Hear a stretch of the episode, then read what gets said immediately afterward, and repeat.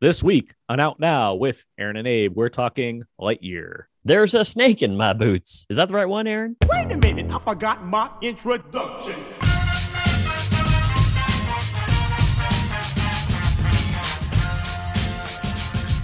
We are now recording, and this is Out Now with Aaron and Abe. I am Aaron, and as always, this is Abe, hello. Hi, how are you? Out Now is a film podcast where Abe and I discuss new movies and more weekly. We dig into movies, movie, mostly spoiler free review, the occasional commentary track, or some other film movie topic. This is episode 498. 498. That's a lot of numbers, man. Yeah. Yeah.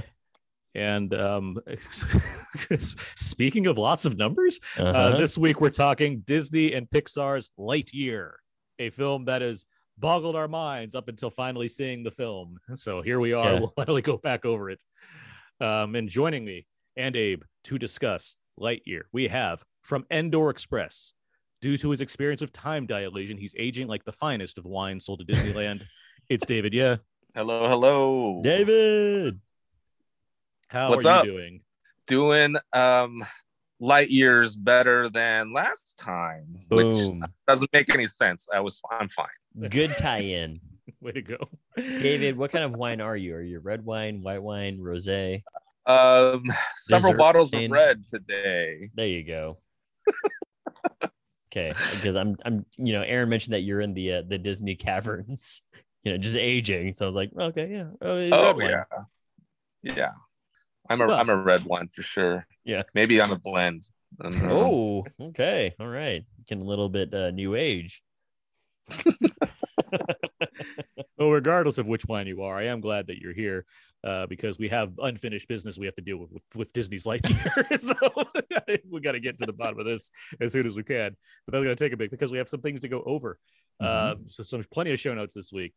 Uh, first up, new commentary track. E.T. the Extraterrestrial turns 40 years old.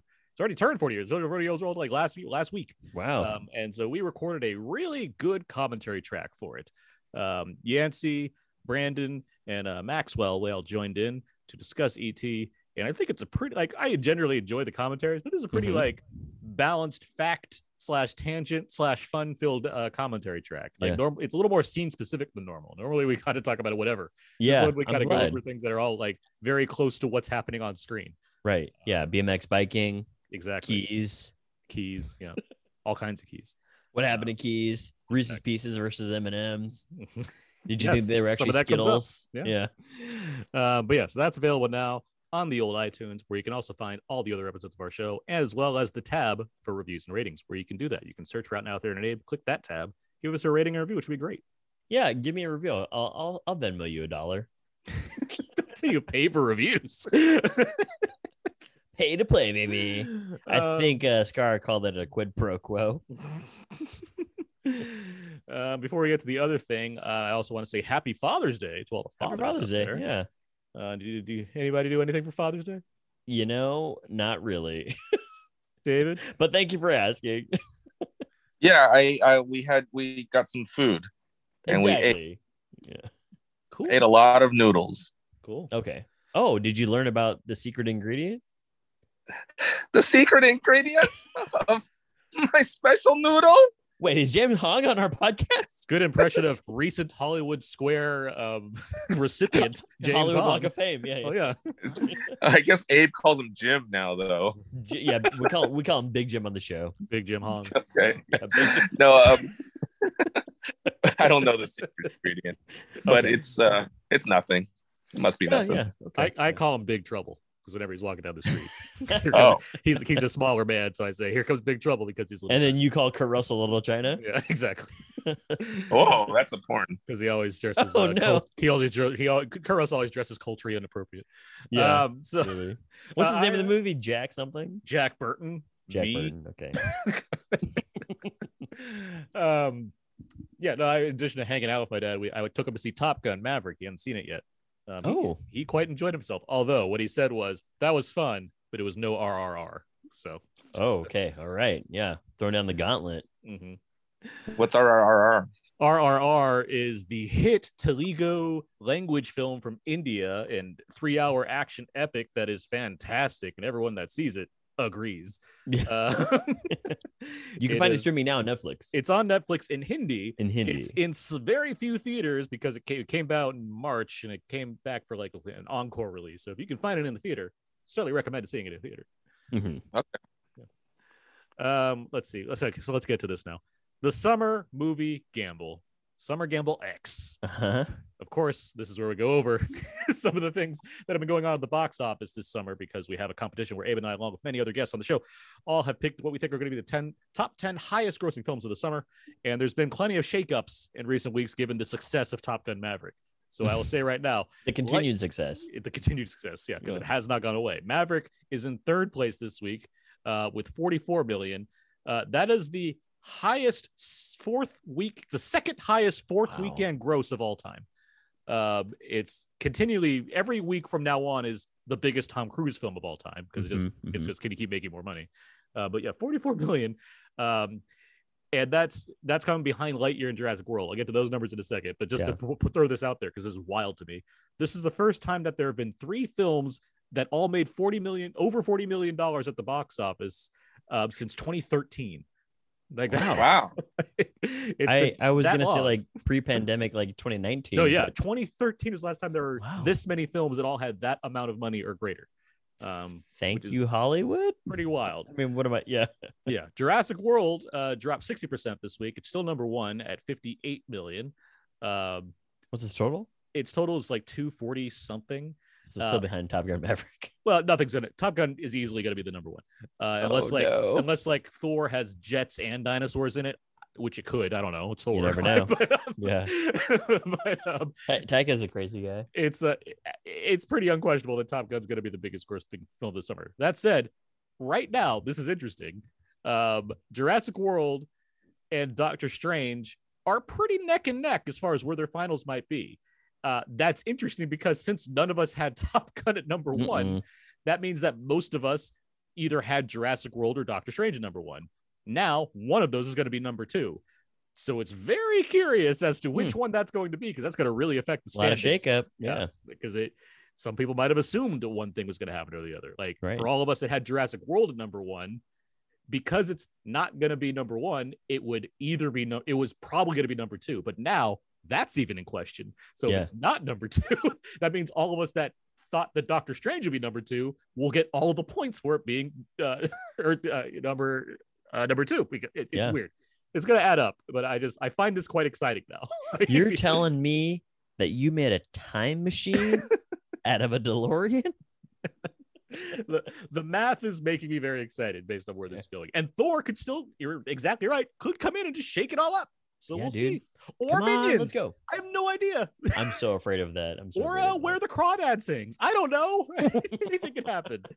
Um, what's yeah, not you know, a, happen, a little small independent drama. Yeah. what's not going to happen? Lightyear.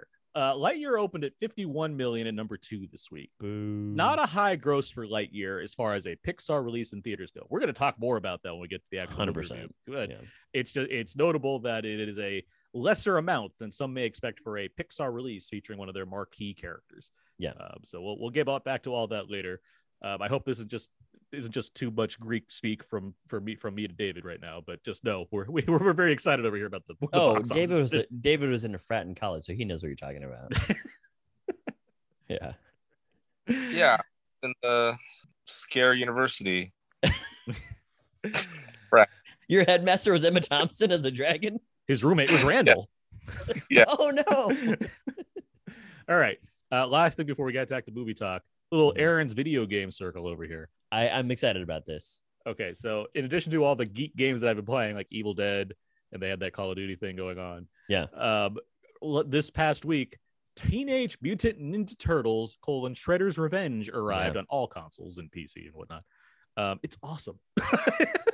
I, I've only heard good things from the It- reviews. It is modeled after the old like coin op arcade turtle games, like Turtles in Mhm. Time and what have you. So it had and it like it's designed to look that way. It's from the same game makers that made the Scott Pilgrim game a while back now and Streets of Rage 4.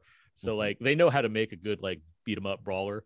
Um, but it has the look of like a you know a, an old arcade game right. but it's made with like modern intentions. So it has like it's well designed to like matter for people that are you know playing games now where Yeah. yes it's still pretty simple it's just a side scroll you're beating up people but there's like you can level up your character you can do all these you know fun things to maximize the amount of gameplay you're getting and it's like multiplayer multiplayer online. six, six player online you can do Okay. six people Yeah. at once and it's madness Yeah. um, but yeah super fun There's six players, but there's only four turtles. there's you can also play as april o'neil uh, sh- uh um What is she gonna do? Casey jones or splinter Or She's gonna- Splinter? yeah splinter splinter too especially splinter I thought he was gonna like just show up as a cameo and Oh, no. like you, you you know. get you get your splinter also Yeah. obviously you get bebop and rocksteady and shredder and you know the brain and Vern. for but you get you get a lot of like Yeah. cartoon and comic villains and if you're in case you're gonna ask yes Tokka and Rahzar also show up Wow. I was not gonna ask. also super shredder so you know just get just get ready this game Basically, this all. is like if you love the turtles, this is like a really fun game. yeah it's uh Let, I, let me ask you, what console or did you get on PC or console? I, I, I console I, I play on playstation 5 so that's Okay. i'm playing Okay. it but i think it i think it's crossplay too so like pretty much you can play with anybody So Anybody? Okay. yeah. I'm curious to see how it works out on a Switch. Uh, just because you know Nintendo's pretty family friendly, but I'm curious Yeah. if the mechanics are different. But also the soundtrack kicks ass too like it's a it's a mix 80, of like, 80s themed, 90s themed. it's a mix of like those kind of chip tunes mixed with like like Raekwon and like other What? rappers are like like Not- have not what I was on there. expecting. Yeah, it's like it's a trip. Like some boss battles have like these killer tracks playing on the side of them. It's great. Right. So Awesome. yeah, Shredder's Revenge. Have doing the job. you uh played all of it or you're like an hour in? I've played because it's like 15 levels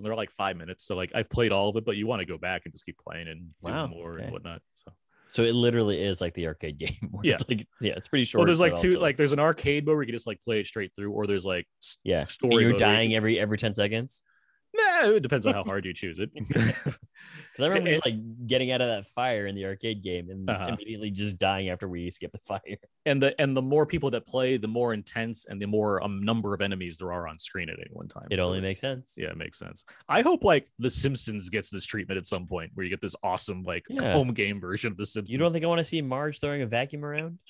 I can't wait to see all the different characters they throw in as playable. Yeah, that'd be fun. yeah, I want to be Doctor Nick. I, I think what you're what we should be doing is we should probably be floating this idea and, and at mentioning, you know, 20th century studios and their games and wherever else. So Matt Groening. yeah, we'll we'll get on it. Okay. all right. Okay, so that's some uh, video game circle right there for you. Yeah. Okay, that's so that's show notes. Let's move on now. Let's get to some Out Now quickies. Trademark. Each and every we like talk about quickies. Trademark. I'm happy with that. Uh, Abe, you were unfortunately not able to join us last week. I want to know not. what what have you seen recently? Specifically, what did you think of Jurassic World Dominion? Jurassic World Dominion. You ever guys you guys, you guys ever go to like a, a restaurant and on the menu they have um, Dinosaur? yeah, dinosaur. It tastes like it tastes like alligator, um, which tastes like chicken. But no, there's there's the um like the everything farmhouse burger. That's what Jurassic World Jurassic World Dominion kind of is, where it's like it's got everything and there's like a fried egg on it. It tastes good. Sometimes like you think it's a little bit too much, you might not be able to finish it. And then when you're done with it, you're just like, yeah, I don't know if I'm gonna have another one of these soon. Um, and and that's my analogy for Jurassic World Dominion, because there's just a lot in it. And I heard what you guys said last week, and I enjoyed. I didn't your- watch it. Oh, you didn't watch it yet? Okay, so you know We uh, won't I'll be- spoil it, but man, yeah. dinosaurs eat things in that. yeah, movie. they they have a farm burger, David. but no, th- Go they're Carl's certainly Jr. yeah. No, no, they they go to they go to um you know a private place where they actually have sixteen dollar burgers for real. they go to, they go to Carl's after to get the toy.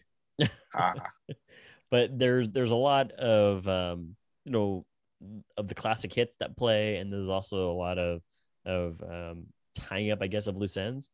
But did I have fun at some parts? Sure, but I also thought at sometimes like there's no real huge um like through line. There it feels like they're sometimes forcing a through line, and it is what it is. I I certainly liked Malcolm sort of asking questions that make the most logical sense in a scene toward the end, which you guys reference uh, in in it's in the trailer, but it's also like in, in what you guys reference toward the end there. And I don't want to ruin it for David, but I, I when he asked that question, I was just like, exactly, thank you for being like the adult in the room. Like overall, I would say that it's an HBO movie where I had fun with it at some points, but also it's it's kind of a lot. Like my farmhouse burger analogy, sometimes it can be a lot just to like take in because you'd have to kind of understand like uh, a lot of things, but there was also a lot of callbacks. And um, while it does have like its highs, there are some lows in it, and those lows are just like, you know, a lot of divorced dad energy. so, um, with all that being said, it's kind of an HBO movie, and then uh, I think from the standpoint of like other things, um, I don't know if you guys have seen this, but there is um, a movie called Ferris Bueller's Day Off, um, and it's really good, man. So I I, I come I've come to appreciate their day off much more as a 36 year old man. Um, and I've also really come to appreciate them just like looking at art, thinking, you know, within cool poses. But I really love when Cam is looking at the dotted painting and he just his life flashes before his eyes. And he's like, if I don't do anything soon, I'm just gonna become like a dot in this thing. And isn't it cool that we're infinite? It's like, yeah. But yeah, Fer- Ferris Bueller's Day Off. I've, Stay for uh, the end credits. I've been to that museum and I've seen that painting. Oh, okay. Yeah, you've been you've been to the old uh, the old Windy City, huh? Yeah. Yeah. But no parade for you. I mean, they, I wouldn't say they threw it for me, but the fact that there was one and I was there, it's like coincidence. I don't know. you sang a song. But yeah, no, they don't. They don't. They don't allow me to sing the song. They throw me in the black in the back of the other black people to dance by themselves for some reason. It's a weird part of the movie. Richard Kimble shows up. um, but yeah, no, uh, I, I watched Ferris Bueller's Day Off, and it's a fun romp. Uh, pretty breezy, pretty fun, but also, uh, yeah, I, I like how they one of the originators of the Stinger credits, and it's still pretty funny. So David, how about you? What have you seen recently? Movies or TV? I saw Top Gun Maverick finally. Yeah. Yeah, it was good. Really good. It's like uh you guys probably said it, but it's like it's it's like a perfect modern 80s movie. yes, yeah, Yeah, that's a good way to put it. Yeah. And not to get into Lightyear already, but I kind of wish that was more like an 80s movie too. But it wasn't. we'll get there. Yeah. Anything Did else? you watch it? in- Did you watch it in in, a, in any special format or just uh, uh regular theater? Uh theater. Yeah, regular theater. Okay. Anything else? Um Have you been enjoying Obi Wan? I have been in I would say I'm enjoying half of Obi-Wan. I think Uh, half the of it- Obi or the Wan? just the half of each letter. Uh Okay, so the O I- Watton. yeah. I like I like a lot of it. And then there's a lot of it where I just feel like it's really clumsy and not well thought out Hmm. or executed. Or maybe it's like sounds better on paper, but it wasn't executed exactly right. Mhm. So, you know, stuff like that. So Kinda bugs. is, is it done now or did they release There's all one it? more episode Okay, it's one more episode. Okay. from the day Okay. we're recording. Right, right. Okay. Great. Um, I've seen a number of things this week that I'll try to go through really quickly. First up, uh, speaking of Top Gun Maverick, uh, Joseph Kosinski filmed that movie back in 2018. Uh, within that amount of time, he made a whole other movie that came out on Netflix this week called Spiderhead, Mhm. um, featuring Miles Teller um, and uh, Chris Hemsworth. Uh, it's this um, kind of sci-fi psychological dark comedy thriller. It's written by the Deadpool guys, guys that did those, and, and the Zombieland guys.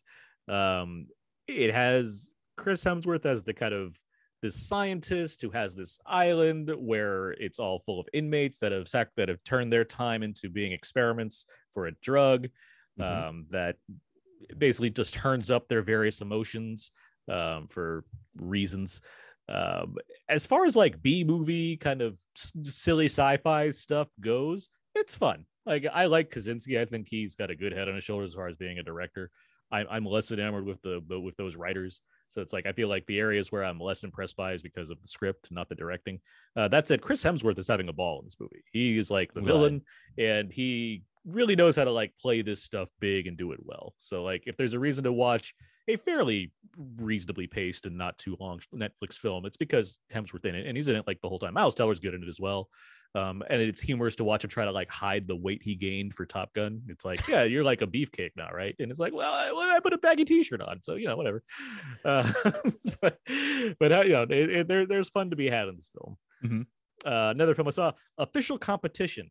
Uh, this is a Spanish film starring Antonio Banderas and Penelope Oh, Cruz this one. Yeah. two people that you'd think have worked together a lot, but this is only their third time together in a movie. Mhm. Um, uh, but regardless, they're very good in it, and this movie's very funny. It's kind of a showbiz satire. Uh, Penelope Cruz plays like a very quirky indie director. Antonio Banderas and another actor, a, uh, an older uh, older Spanish actor. I I can't think of his name offhand right now. Um, but like Antonio Banderas plays like an A-list movie star kind of guy, and this older actor is like a stage performer. And they and Penelope Cruz wants to bring them together because she knows their personalities will clash um, for this movie that they want to make and it's all about like this rehearsal process where she's putting them through trials to like get what she wants out of the script and Mhm. you're kind of seeing both their perspectives on how they approach acting it's very funny it's got some really comedically tense moments that i don't Uh-huh. want to spoil but there's like one in particular that's kind of brilliant as far as what she puts these actors through um but it's in limited release right now and i'd certainly recommend it because it's So it's a funny version of Drive My Car. Uh No, I'm Yeah. kidding. no, I, I was, I, was, I mean, you're not wrong for one thing. I was, uh, there's like, there's uh, there's other movies that came to mind, but yeah, that's that is not a bad, it's not a bad one. To, of them like doing rehearsals. but it's not a bad one to call to. I'm serious. Like it's there's things there that really reflect. Um, another movie that came out this week in select theaters called Brian and Charles. Uh, this is a British film. It's shot like a mockumentary. It's about this man named Brian, played by uh, David Earl. He's been in a lot of Ricky Gervais's recent TV shows. Um, he is an inventor who's kind of slow, not dim, but like certainly has like a, a way about him um, that's unique. He likes inventing stuff that kind of works, sort of, and he invents this robot named Charles. How it works the way it does, no idea, but he did it. He pulled it off. Yeah. And it's this awkwardly designed robot where it has like human legs, a washing machine body, and a mannequin head, and like a big, big shirt and cardigan over. so Yeah. it like it looks ridiculous, but it's also like a highly developed robot that acts like an infant learning how to be a person. Yeah. Uh, it's a, like a quirky little comedy. It's very offbeat. It doesn't quite nail everything it's trying to do, but it's Sure. certainly just a good time. Like when it comes to Yeah. streaming, I'd say, yeah, watch it. It's cute. I watched the trailer for that, and the one of the initial things I thought of was um, the movie Frank with uh, Yeah.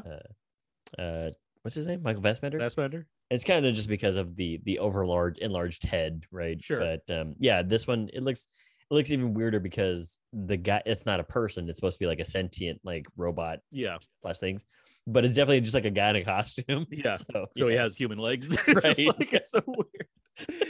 but it's uh, no, there's a lot of there's a lot of there's a lot of good stuff in it. Like it's it's, a s- it's very leans on the side of sweet as opposed to trying to like make things more complex. So Got it's, It's worth it's a worth a view. Yeah. Um. Uh. Let's see. Two more things. I also watched Jerry and Marge Go Large. This is on Paramount What? Plus. It's a it's based on a true story. It features Bryan Cranston and Annette Bening.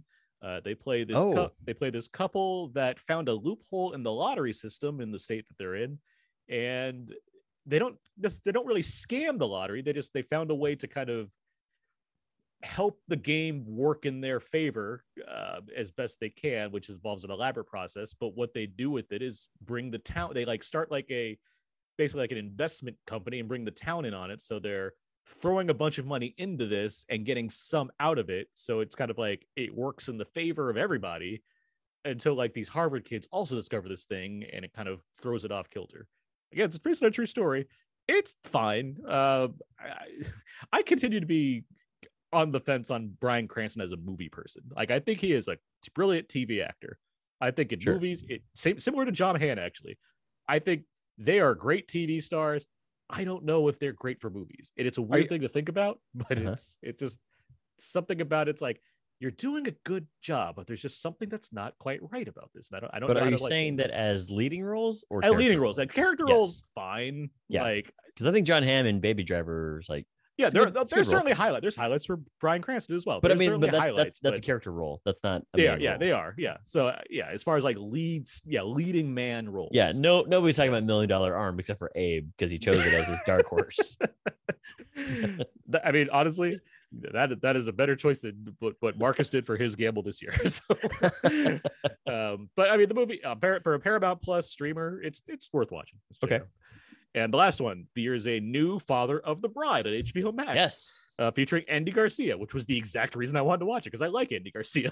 I'm like, Uh-huh. okay, he's we we've had three father. We had the original Spencer Tracy, then we had Steven uh, Steve Martin do two of them, and now Andy Garcia's like, I'm funny too, guys, and it's like, all right, let's see how that goes. Yeah, he did Ocean's 13. He's like, I, I can be funny. I I got- you know, um, it is it is enjoyable for what it's doing. Uh, Okay. I it it it um it's not you know breaking any new ground here, but to see because you know I think we got used to seeing Andy Garcia pop up for like three minutes in a movie like every now and Mhm. again. So to see him for like you know a ninety minute movie as the lead. Like that's a nice. That's something refreshing. That- Yeah. that- that- I I enjoyed this. I enjoyed that. He's not just there to collect a paycheck. And Yeah, I, I enjoyed that he like got like a, a, a meaty role to work with as a as a as a proud Cuban man who who doesn't know about this new guy his daughter's gonna be. So- Is his wife Gloria Estefan? yeah, Gloria Estefan plays his wife, Okay. and it adds some wrinkles. Like it mixes it up as far as how the familial relationship is compared to the other ones. okay. Uh, so the, you know, it it's not an exact carbon copy of. yeah, they're not playing basketball in the backyard.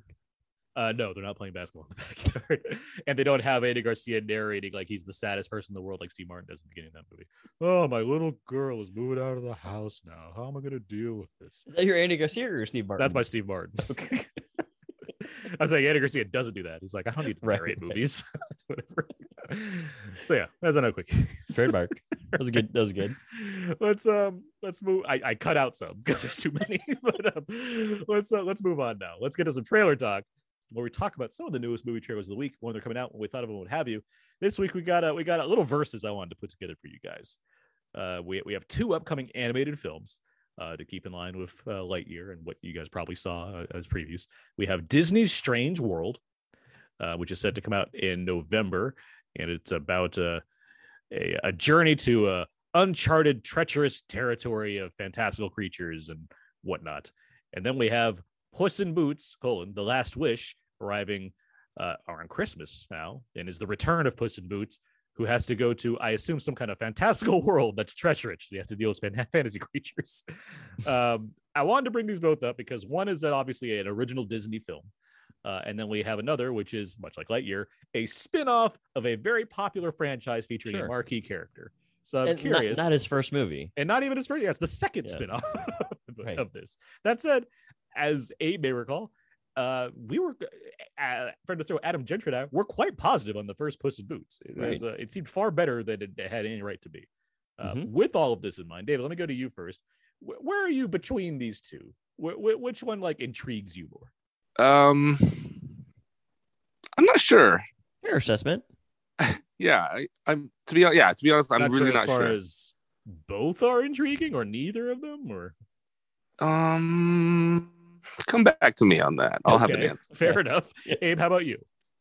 Uh, I'm gonna I'm gonna go with Puss in Boots: The Last Wish. Huh. I'll give you a reason why. I want to throw my head in for DreamWorks animation Mhm. because the bad guys came out. Yeah. And that was really fun. And I know that this is not an original thing. Neither was neither was the bad guys. It was kind of based off of the kids' books. Mhm. But DreamWorks, they've they've known they've been known to do more quote unquote like adult humor, like with the Shrek films and whatever else. I I I know somebody who worked on Strange World, and so I, I'm just like, yeah, I, I want to support you too. And the trailer looks pretty interesting in terms of the animals and the creatures that are there. But I kind of want to support DreamWorks because I feel like they're they're on their last legs here, and I, I want to give them a hit so that they can kind of. You know, They're not going anywhere. They're not going they've been around. so- but uh, you know how like you know com- I forget who got who got eaten up, and then they did they were like you know we're gonna do with like Blue Sky Animation. So farewell to all the um the Woolly Mammoth movies, Ice Age movies. But uh, I'm just like you know I, I think that DreamWorks they could use a hit because again Bad Guys was really good, but I don't think it performed that super well at the box office. it's doing great. What's that? What's the number? Well, I, I'm totally It's- wrong then. it's almost at 100 um, domestically. Um, for- Compared, yeah, for, a movie like that, it's pretty good.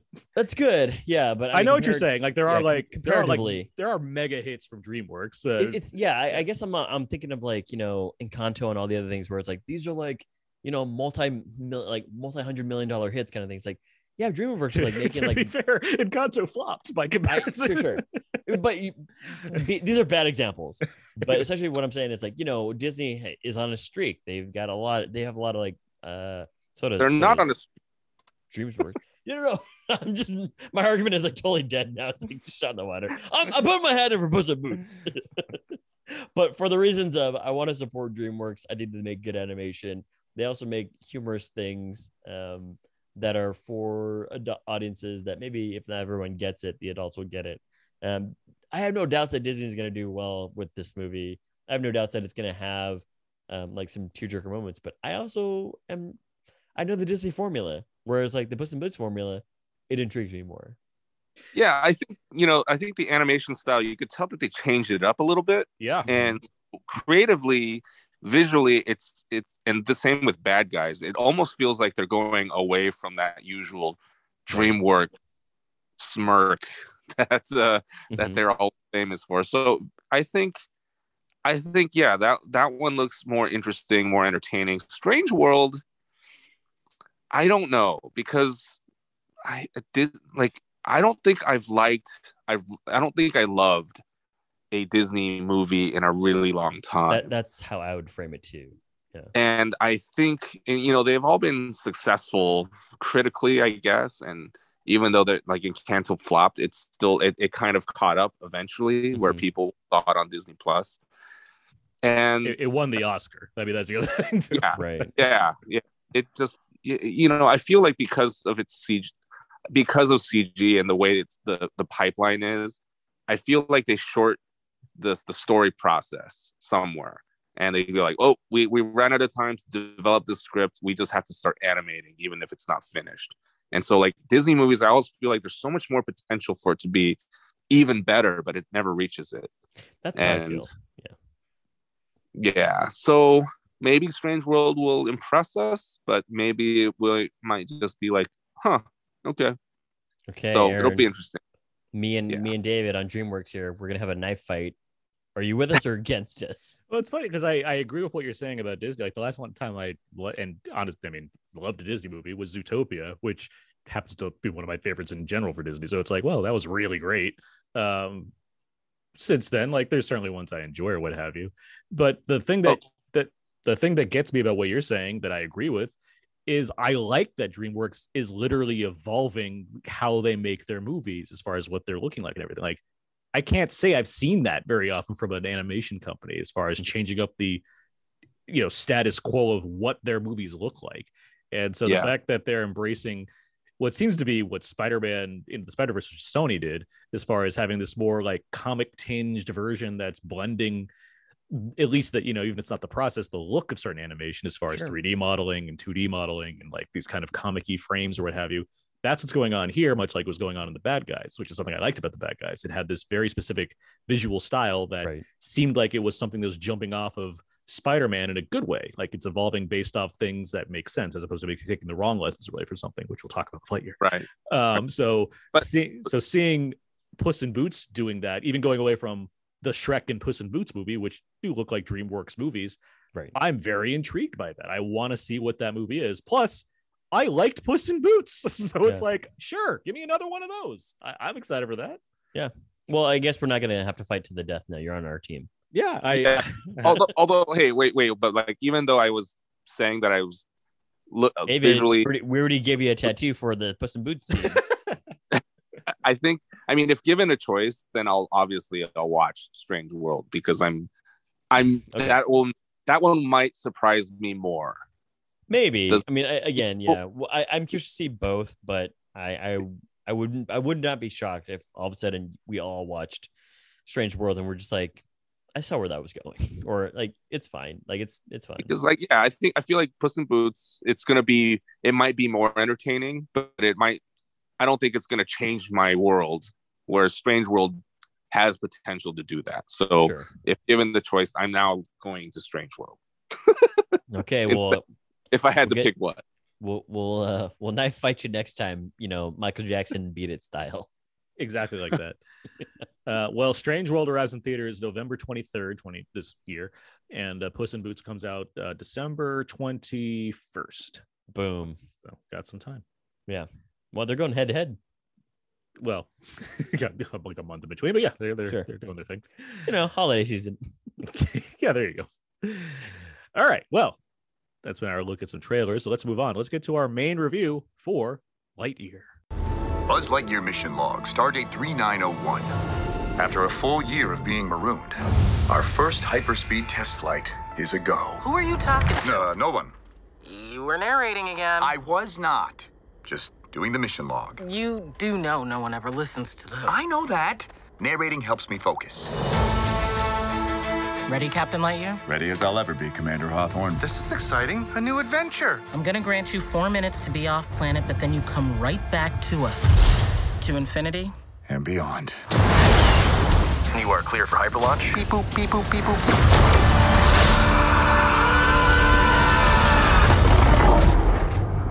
Buzz, that was utterly terrifying, and I regret having joined you. Buzz Lightyear to Star Command. Come in, Star Command. Why don't they answer? Hey, hey! Shh! The robots. The what? What is happening right now? Alisha? Oh no, that's my grandmother. But, Sox, how long were we gone? Meow, meow, meow, meow, meow. 62 years, 7 months, and 5 days. What? That should have been some of the trailer for Lightyear. Director and animator Angus MacLane pitched the idea for Lightyear with Andrew Stanton back in 2016 after finding Dory. MacLane specifically wanted to make a sci fi story, as Star Wars has always been his favorite film. As we'll discuss, Lightyear is attempting to be the Star Wars of the Toy Story universe. Within this film, Buzz finds himself stranded with his crew on a hostile planet. He conducts test flights in an effort to get his people back home, but in doing so, it leads to time dilation, aging everyone around Buzz faster than himself. Decades pass, leading to Buzz finally having what he's looking for, but also having to deal with a robot army led by the nefarious Emperor Zurg. It'll be up to Buzz and a ragtag crew of space rangers in training to complete the mission. David, you've now seen this movie. Did you like the film, and would it have convinced you to need a Buzz Lightyear toy? the, second part of your question is the ultimate deciding factor of how much I like the movie. So I think the movie is good. I don't think it's great, although there's great moments in it, like most Pixar movies. But mm-hmm. as a whole, um, my main thing is that if this is the movie that inspires Buzz Lightyear Star Command and a whole line of kitty toys, I don't believe that. This is not the 80s movie that, you know, like we that Andy would have watched over and Mhm. over and over. It's a little too modern in how they handle things. And I'm not saying that's like necessarily a bad thing. It's just more of like if they're trying to go for an aesthetic that reminds us of an age, then they kind of miss the mark. And so that that's I mean, it's kind of like, yeah, it's, a, it's an unfair way to look at a movie, right? It's like, well, is it good? I mean, yes, but is it good? Can it be better because of this, this, and this? You know, it, it's weird. It's, it's a weird way to think about something and judge a movie that way. Whether um whether I want to buy a toy, I I do want to buy sox. Sure. Yeah, but I- as far as like a Buzz figure, no, I'm I'm don't need a Buzz figure. All right. well, Abe, what did you think of Lightyear? I I thought that it was fun, but it's not the best. And I think that there are certain things about it technically that we can speak on later that really help it aesthetically look the way that it looks.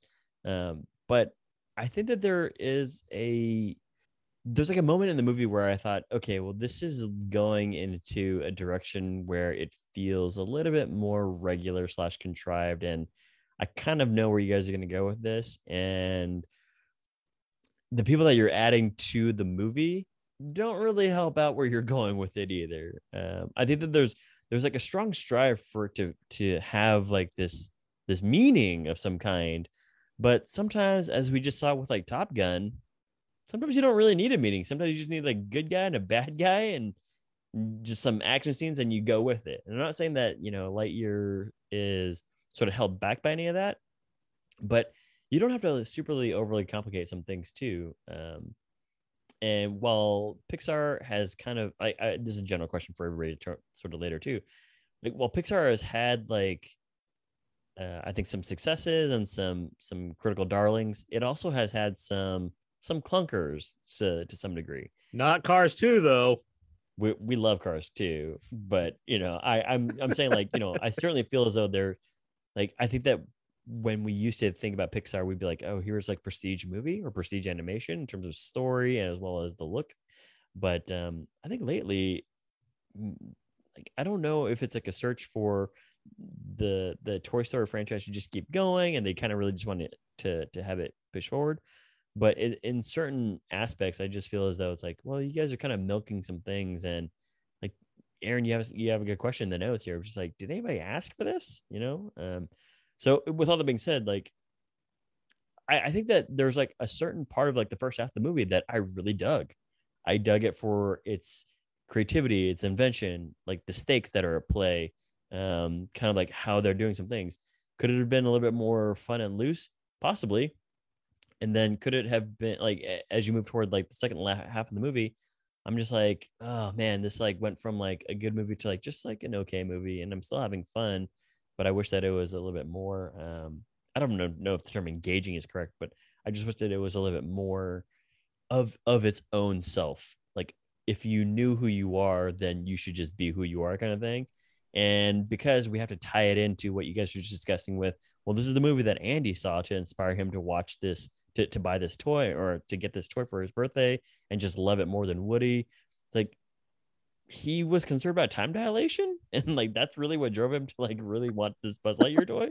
But you know, I when you when you mentioned that to, to David and you asked him about, you know, that aspect of it, I sort of thought about um in Robocop. This is like a weird callback but in RoboCop, when he when Alex Murphy goes to see his his old house and his son is there watching like the Star Show, and he's like, "Dad, can you do that?" That's the kind of thing where it's like, Andy, you should have seen something like that, where it's just like 80s, 70s, like you know, Star Wars style type movie, where it's like, "This is the best," you know, and he can fly. He's got a laser in his arm, and he's like in uncharted space.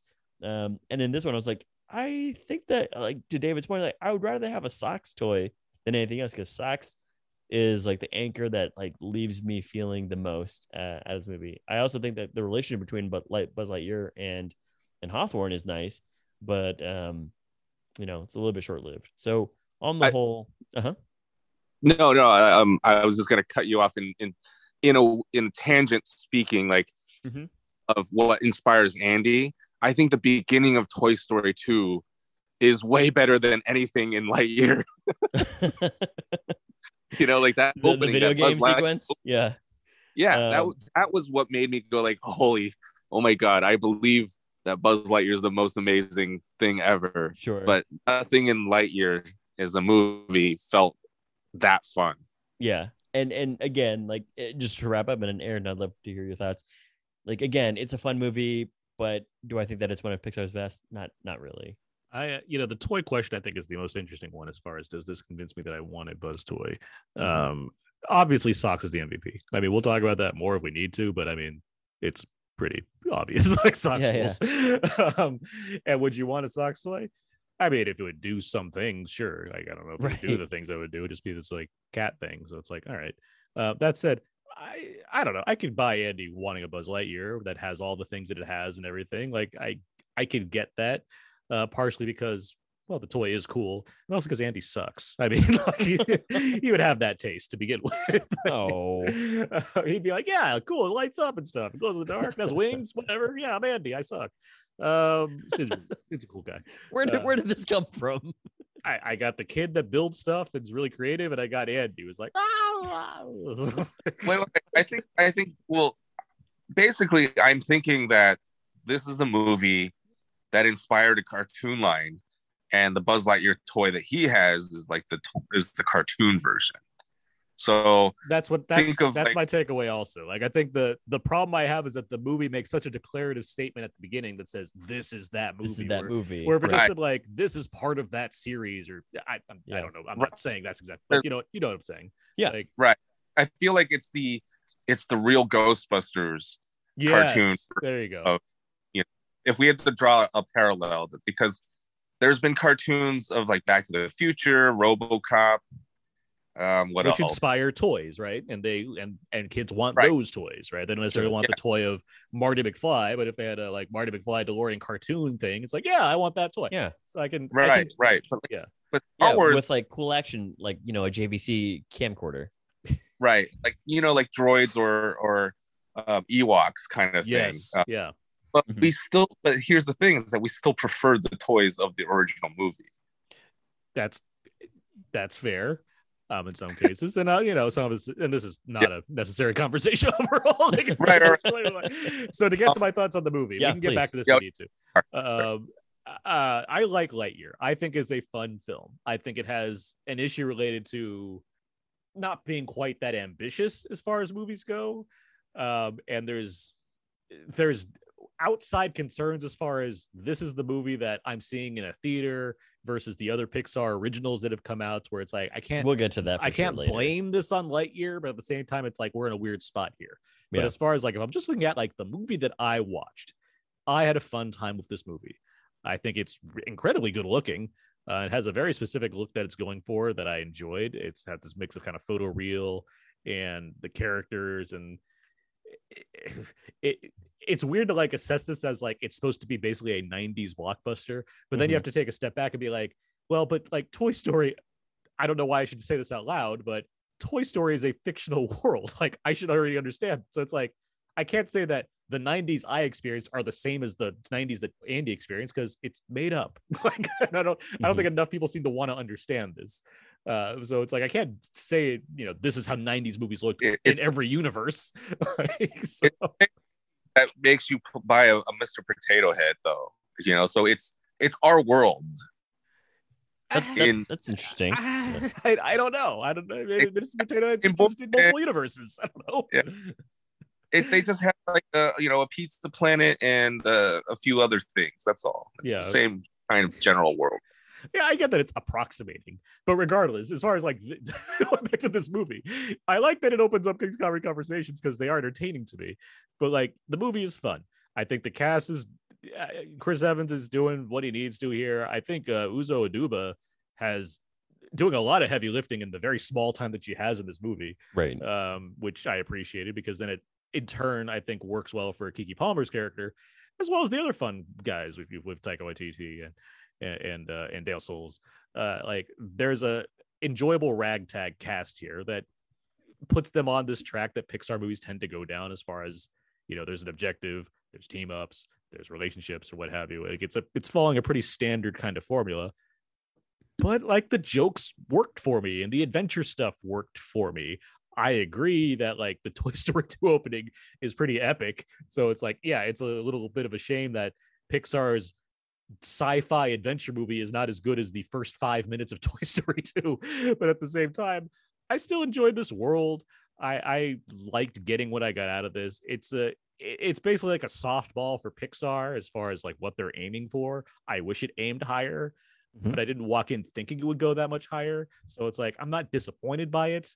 It's doing basically what i expected but it's doing it ra- rather well also i like every time that isiah whitlock jr says laser dome. So i mean you know there's a there's a lot of fun there.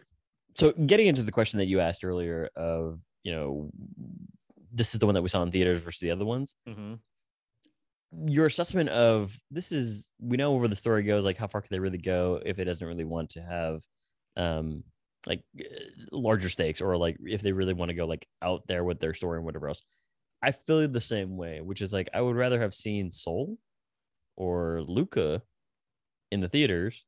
Um and this one is cool because it has like the ip and stuff but it wasn't as like engaging and pushing as the other ones in terms of like their own stories or how they made you feel. And you know it's kind of a bummer because i know that it wasn't up to like the the the pixar brass to be like well you know we're to hold this one out and you know only push lightyear. But it is a it is a bummer that um the ones that i think that the the stronger ones that that came out during the pandemic times um and red and, and turning red uh were kind of like pushed away into streaming services. It's a it's a number of things. Like for one yes those films are all like of the four. I, I i'm curious what david thinks about this but i would say those other those other three are stronger than lightyear um, and part partially because of what you're saying, Abe. As far as they each seem to have like a question they're asking that I find to be interesting and want to see how that gets answered. I don't Mhm. know what the question of Lightyear is beyond. So who is Buzz Lightyear? And is that a? and it's like and again, David and and and Aaron, you guys like brought this up when we were talking previously on a Pixar movie, and I was like, you guys have blown my mind. Like, is this a movie about you know who is this Lightyear? So What's crazy Yeah. about that side tangent, real quick, is that, that we we had this discussion with Turning Red as far as what is Lightyear and how does this work? exactly Because yeah. Disney and Pixar have done like a terrible job of explaining that, and then this movie comes out and it took three sentences. It's like, Mhm. thank you, that's all I needed. Like, I don't know why it took this long to get that message across. I and don't they know. never went back. Yeah. Yeah. but and it's like didn't- didn't we figure it out in that conversation. We kind of just said this has to be the movie that Andy watched. like we Yeah. basically came to, but we still had to have like a huge debate to get there, as opposed to just having like a very simple message explaining this. Sure. Right. But I think where I landed was I think this was a modern movie that was a like kind of like how Transformers Michael Bay movie was like a revamp of an original animated show. Uh huh. So like I thought Buzz Lightyear the toy was like a cartoon series that Andy loved, and then this Lightyear is like a Michael Bay making of a new movie See, that's in a his that's a better that's a better idea, honestly. as as- Yeah. it, all, it also it doesn't have to live up to certain expectations, right? If you say this is the movie that Andy loved and it based in, in its phase toy came his favorite Yeah. movie, that means Yeah. that you set the stakes high for the movie being incredible. Yeah. Uh, but I think But if you you also make- set up the movie to I- be a different type of movie that what than what we saw. It becomes like a Top Gun Maverick type thing, where it's like action and like really fun sequences. And this one has like right. traditional Pixar like tinges at the heart and that's what also I'm like saying. So if the you're making moral a, story. Yeah. if you're making a remake of that movie or another movie within that movie's universe, Right. then this makes it makes it, it would make more sense that like this is that result, along with like Right. the things you mentioned, Dave, like being very modern and what have you. Yeah. You yeah, guys mentioned the it was aesthetics. very part. Yeah. storytelling. Yeah. and I, and I want I want to get back to that. I want to finish out the other point I had though, as far as Okay. the optics of this stuff coming out. So it's like, yes, there's questions to have asked in as far as like what those movies meant versus what this movie means. But the other thing, and uh, frankly, kind of obvious thing, those other movies went to Disney, you know, went to Disney Plus. Pandemic makes sense for at least two of them. Turning Red seems pretty egregious when like Sing 2 had already come out and made like 400 million dollars. It's like, why Mhm. is Turning Red going to Disney Plus? Mhm. And also, those are the movies that are folk, you know, failed. sorry. Because Encanto failed. Yeah, that I mean, I can understand the re- and the, there was a new strain. Like I get why, but at the same time, it's like in hindsight, it's like, did we really need to do this? And I don't think the answer was yes. No. Uh, yeah. But yeah. Right. but on top of all of that, those are three original films featuring original voices, Right. featuring you know people of color or characters that you don't quite see all the time in movies, let alone animated movies for kids. Or Lightyear's about the white guy.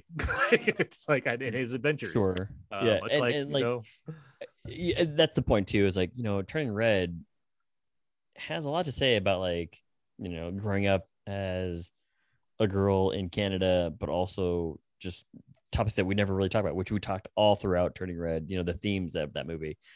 Yeah like this one is like a guy who failed at a mission because he was stubborn and solo and then he decided like let me just keep failing and then at the end of the movie they're like no it's cool man we're just gonna live here. And i'm like what? How, do, how does that like how's that for a message for you? But laser shield I Well, yeah. I mean, it, it, the movie does raise a lot of interesting things to think about as far as sci-fi goes. You know, like uh, there's tons of references to other sci-fi movies as well yeah so you're Yeah. right like that like I feel like the instead the movie like let's okay the original concept was this is the movie that inspires Buzz Correct. Lightyear, the toy, right?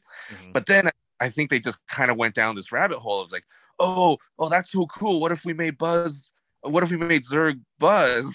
then they was like, well, we have to figure that out. And then I think they went, yeah, they went down this rabbit hole of trying to like coming up with too many neat ideas, and they just tried to put that all into this movie rather than Yeah. making a fun '80s romp. You know, like a love letter and- to sci-fi. Should, yeah that, what that would have been fun and i think like other i'm sure that uh, aaron you mentioned that that um the director has kind of like come at this i mean he's been working there for a while too like angus has Yeah, kind of like been working Pixar at guy. Pixar Yeah. for like over 20 years and so he kind of knows the system But you know, the idea of like I was inspired by Star Wars and I want to make a, sh- a movie like that.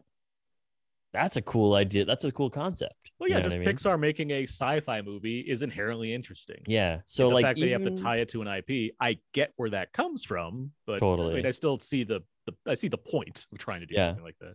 But it also is one of those things where I think that if you had changed the aesthetics up, that would have been fun too. Like he gets to change suits and stuff like that, and that's fun. But if you had made everything sort of like you know, um, Incredibles world where like the cars are like misshapen and people have like you know various heights and and you know fun character uh, pieces about them, that's fun. You know what I mean? But like Well, here it's i- like the idea is very that it, clean and yeah. well, go ahead. it's it's supposed to because it's supposed to be in the, that universe. Super- it's uh, it's supposed to be a live action film in Toy Story, right? So they're supposed to look like people would, like they're supposed to. Oh, is it live action? I thought it Yeah, the, the idea is that Yeah, Lightyear is a in Andy's world. This would be considered a live action, a live movie, action film, right? So it, it looks like people, like it- Yeah, like humans, which is which is fine. But like again, like if you guys had kept it to like an 80s or 70s, early 90s aesthetic, would have been really fun too. Like it would have been like a nice little like, hey, look at me, like you know, I can I can relate to some of the people that are watching it with their kids now.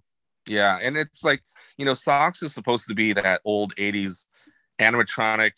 yeah, you got character- Yeah, he's like a toy. Teddy Ruxpin, yeah, or that Yeah. owl from Clash of the Titans, Yeah. any number of things. or or like a, an elf. Right? no problem. Pretty good. Yo, I mean, yeah, it's it, it's just such a kind of a bummer, and that they didn't really go all in on that. And you kind of wish that what if Pixar made a live action movie? What if they made this an actual live action movie with 80s sensibilities? And I, I almost feel like that would have been been way more refreshing. I don't. You keep saying '80s. I mean, this would be a '90s movie for Andy. No, I'm I'm saying it's okay in '95. It's it's like late '80s, early '90s, and then by like then there's a cartoon that comes out right after, and then the toy line. So are you presuming this timeline, or are you just saying, or you, is this? Do you know this? it's kind of No, I because- think, I think. Oh, go ahead. they they dictate that. They say in 1995, you know, Andy got toys like a Buzz Lightyear figure, and so And? I mean, are you? So does that establish that the movie came out some No. other time?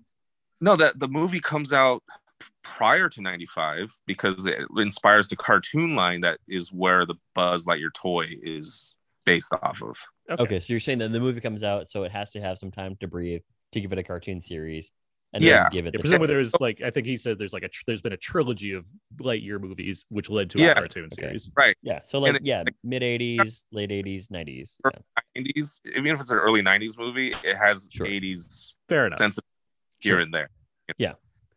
Um, yeah, just a little bit, especially if it's a trilogy. Then we don't. Then there's got to be a whole bunch of them. Right. But yeah, this not this isn't a movie if it's a trilogy. Yeah. Well, like, I'd like to take this back into sort of Aaron, what you talked about the box office. Like, did is the box office sort of is it speaking to everybody kind of having uh, just an okay viewing experience, or is it that Maverick is just doing so great because it's Father's Day Uh, weekend? no, mo- movies com- movies don't compete with each other. They compete with themselves. That's not Okay. a problem. They've, they, plenty of movies have thrived alongside other blockbusters in the past. It, I think it's a it's a mix of things, uh, none of which have to do with the fake controversies that have come out in the past week. Um, it, it's the it one thing is Disney like Disney Plus has trained audiences to like Pixar movies at home, um, which sucks. A shame. like yeah. that's that's a like that's a bad shame, side shame in huge capital letters. Like a shame. that's a bad side effect. Um, the other general interest. I mean, is there anything special about Lightyear the movie? A movie that does not feature other Toy Story characters, does not feature Tim Allen, uh, just seems to have come out of nowhere. Has a has an explanation for why it exists. That's somewhat tricky. I I don't know why you would prioritize that over a movie with dinosaurs, which you can't see anywhere else, or a movie with jets that you can't see anywhere else, or Mhm. any number of things. Like it's it's like who wants to see this movie who that right away in theaters at a time when you you're being more selective with the movies that you're seeing in theaters Okay. it, it's a matter of you know it, it's not a matter of did we need this because you don't need any movie movies exist and you go see them if you want to it's a matter of uh do audiences is this like the is this this necessary for them to watch in the theater after they've seen soul and turning red and luca at home like why am i seeing this one in theaters what makes this one Mhm. special and i don't think it just like For example, another movie that's very similar about a fancy spaceman, a fancy white spaceman, Solo, movie that also didn't do great at the box office. Did people need Solo? Did people did, were people rushing out to see not Harrison Ford play Solo? No, they weren't. it's a similar parameter. If you make It gave us it gave us cool, you know, um, uh, Lando Calrissian gifts. yeah, if you make a quote unquote generic movie that looks like everything else, that's not special. like, so, yeah, yeah, I hear what you're saying there, and you know, obviously, the next question I have for you guys, are are, are you finished with that one? Yeah, yeah. The next question I have for you guys is obviously like, where does this rank? Because you guys both take Pixar movies fairly seriously. You guys have running lists. Like, where where does this rank for both of you or each of you? Um, looking it up. Now, Mhm. David, you have your answer, probably. Yeah, gonna guess uh, for for David, it's like bottom third. it's towards the bottom. Okay. Um, but I, I mean, I, okay, I'll pull up the actual list. There's 26 Pixar films. It's 20th for me. Okay. It's just ahead of Onward. okay, Okay. mine it's 22 from on my list. Yeah. So you guys roughly have it like Yeah, lower one third. lower ones. Yeah. Yeah. I have way up. I really like. Good. Yeah. That's good. Would you, David? Would you say that the that Lightyear is the the least of the last like of these of this streaming era of Pixar movies? Definitely, I have Luca and Turning Red roughly around like nine and ten, Okay. and then Lightyear is 22. Yeah. I assume Soul is higher than Lightyear as well. Yeah. I have right now. I have Brave ahead of it, but I feel like Lightyear will probably move up ahead of Brave. That seems fair. Yeah. Yeah, Yeah. yeah. And then I Ori ahead of Lightyear. Yeah, and then the follow up question I have for you guys is like, great. Well, you know, we have Lightyear here in theaters. Actually, two questions. The nearest follow up is like, are we running? Like, should we sort of look to ease down or tone down the Toy Story universe? Toy Story 4 was great from uh, the standpoint of the technology and the way that they used um, all the the animation advancement. But I, I have heard a lot of people say like, why did we need this? And I think the further question that everybody here is asking today is, did we need Lightyear? Like a, a character that I think is maybe less beloved than than Woody, but maybe has like a more interesting background of just like being in space versus the, the Wild West. I mean, I like Toy Story 4 more than I like Toy Story 3. So I mean, I'm not I'm not complaining about getting. Hey man, I love Toy Story 4 too. Yeah. I thought it was great and hilarious. Yeah, it, gave, but- it gave Woody his own arc. Yeah. and again, this is not a question that I asked myself. I was like, do we need this? Like, whatever. Like, Not, it's not, not really. uh, It's not more like, or do we need I know you're but, not saying this, but I, I like the, it's- the tone down question of like, can we sure. should we move away to like more story personal stories like what we talked about with Soul, Luca, and Red?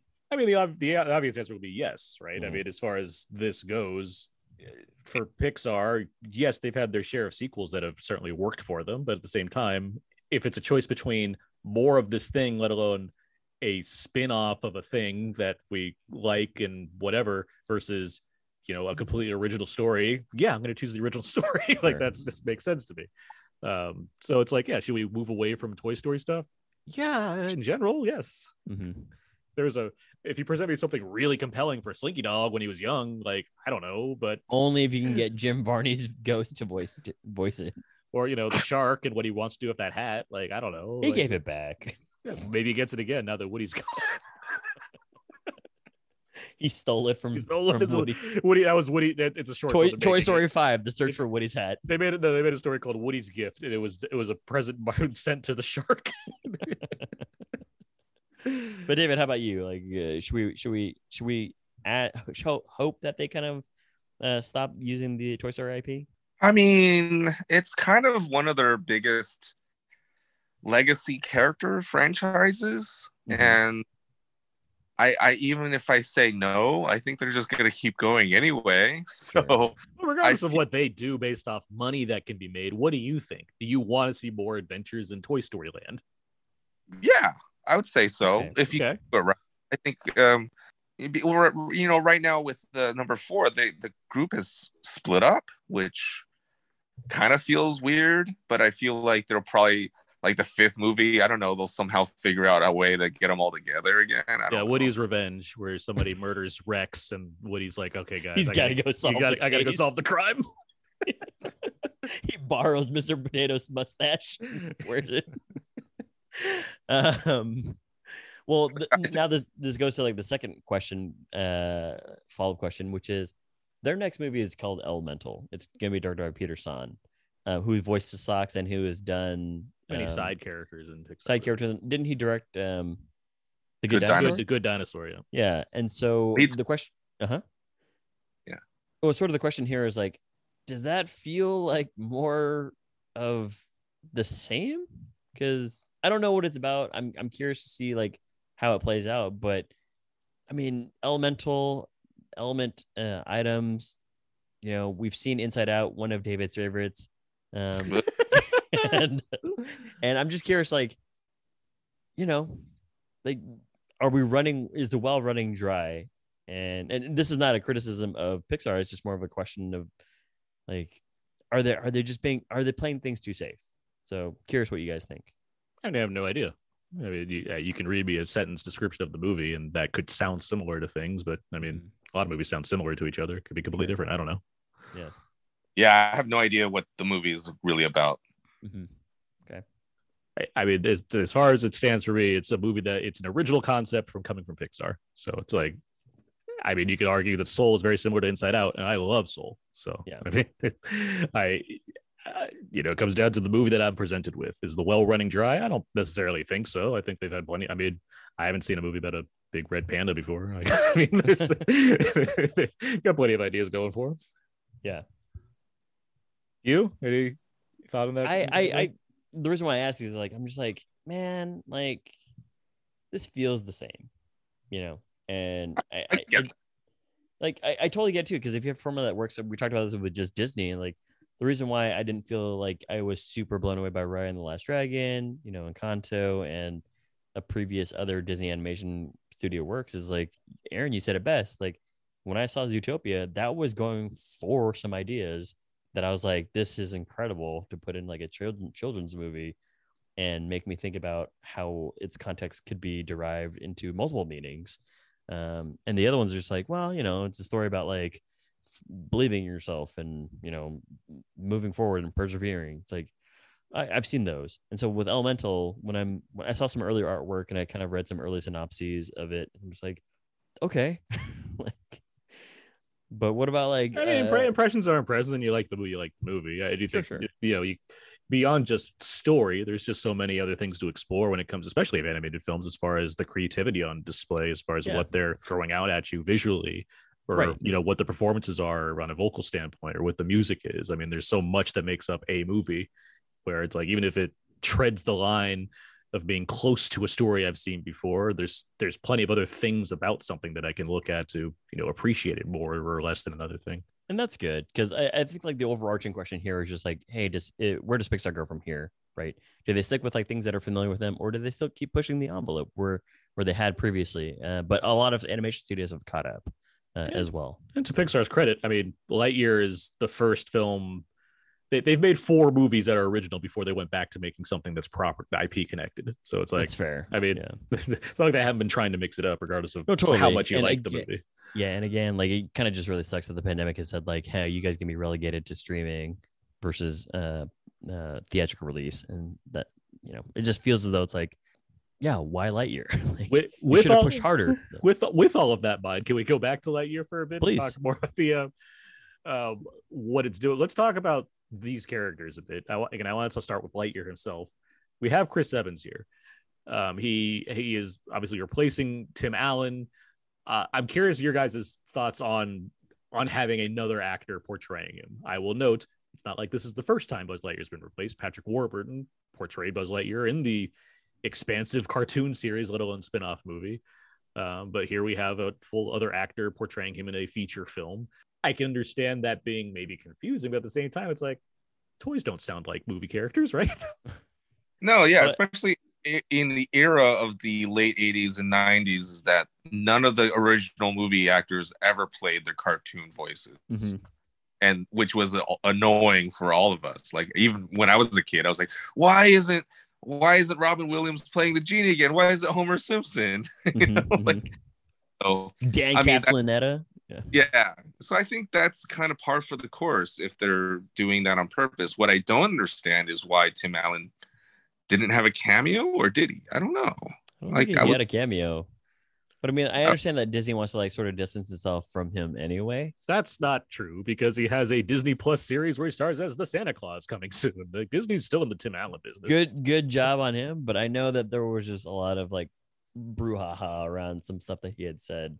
Um, There, there is as far as people noticed it, but not, Disney's never come out and said like we don't like Tim Allen anymore. I mean, if if they don't like him, then you're definitely gonna know, right? You know, and again, this he is wouldn't get a Santa Claus TV series. That- that's what I'm saying. That's what I'm saying. Like to your point, is like, yeah, your point is valid. Of just like, you know, if they didn't like him, then they wouldn't green light some of his stuff.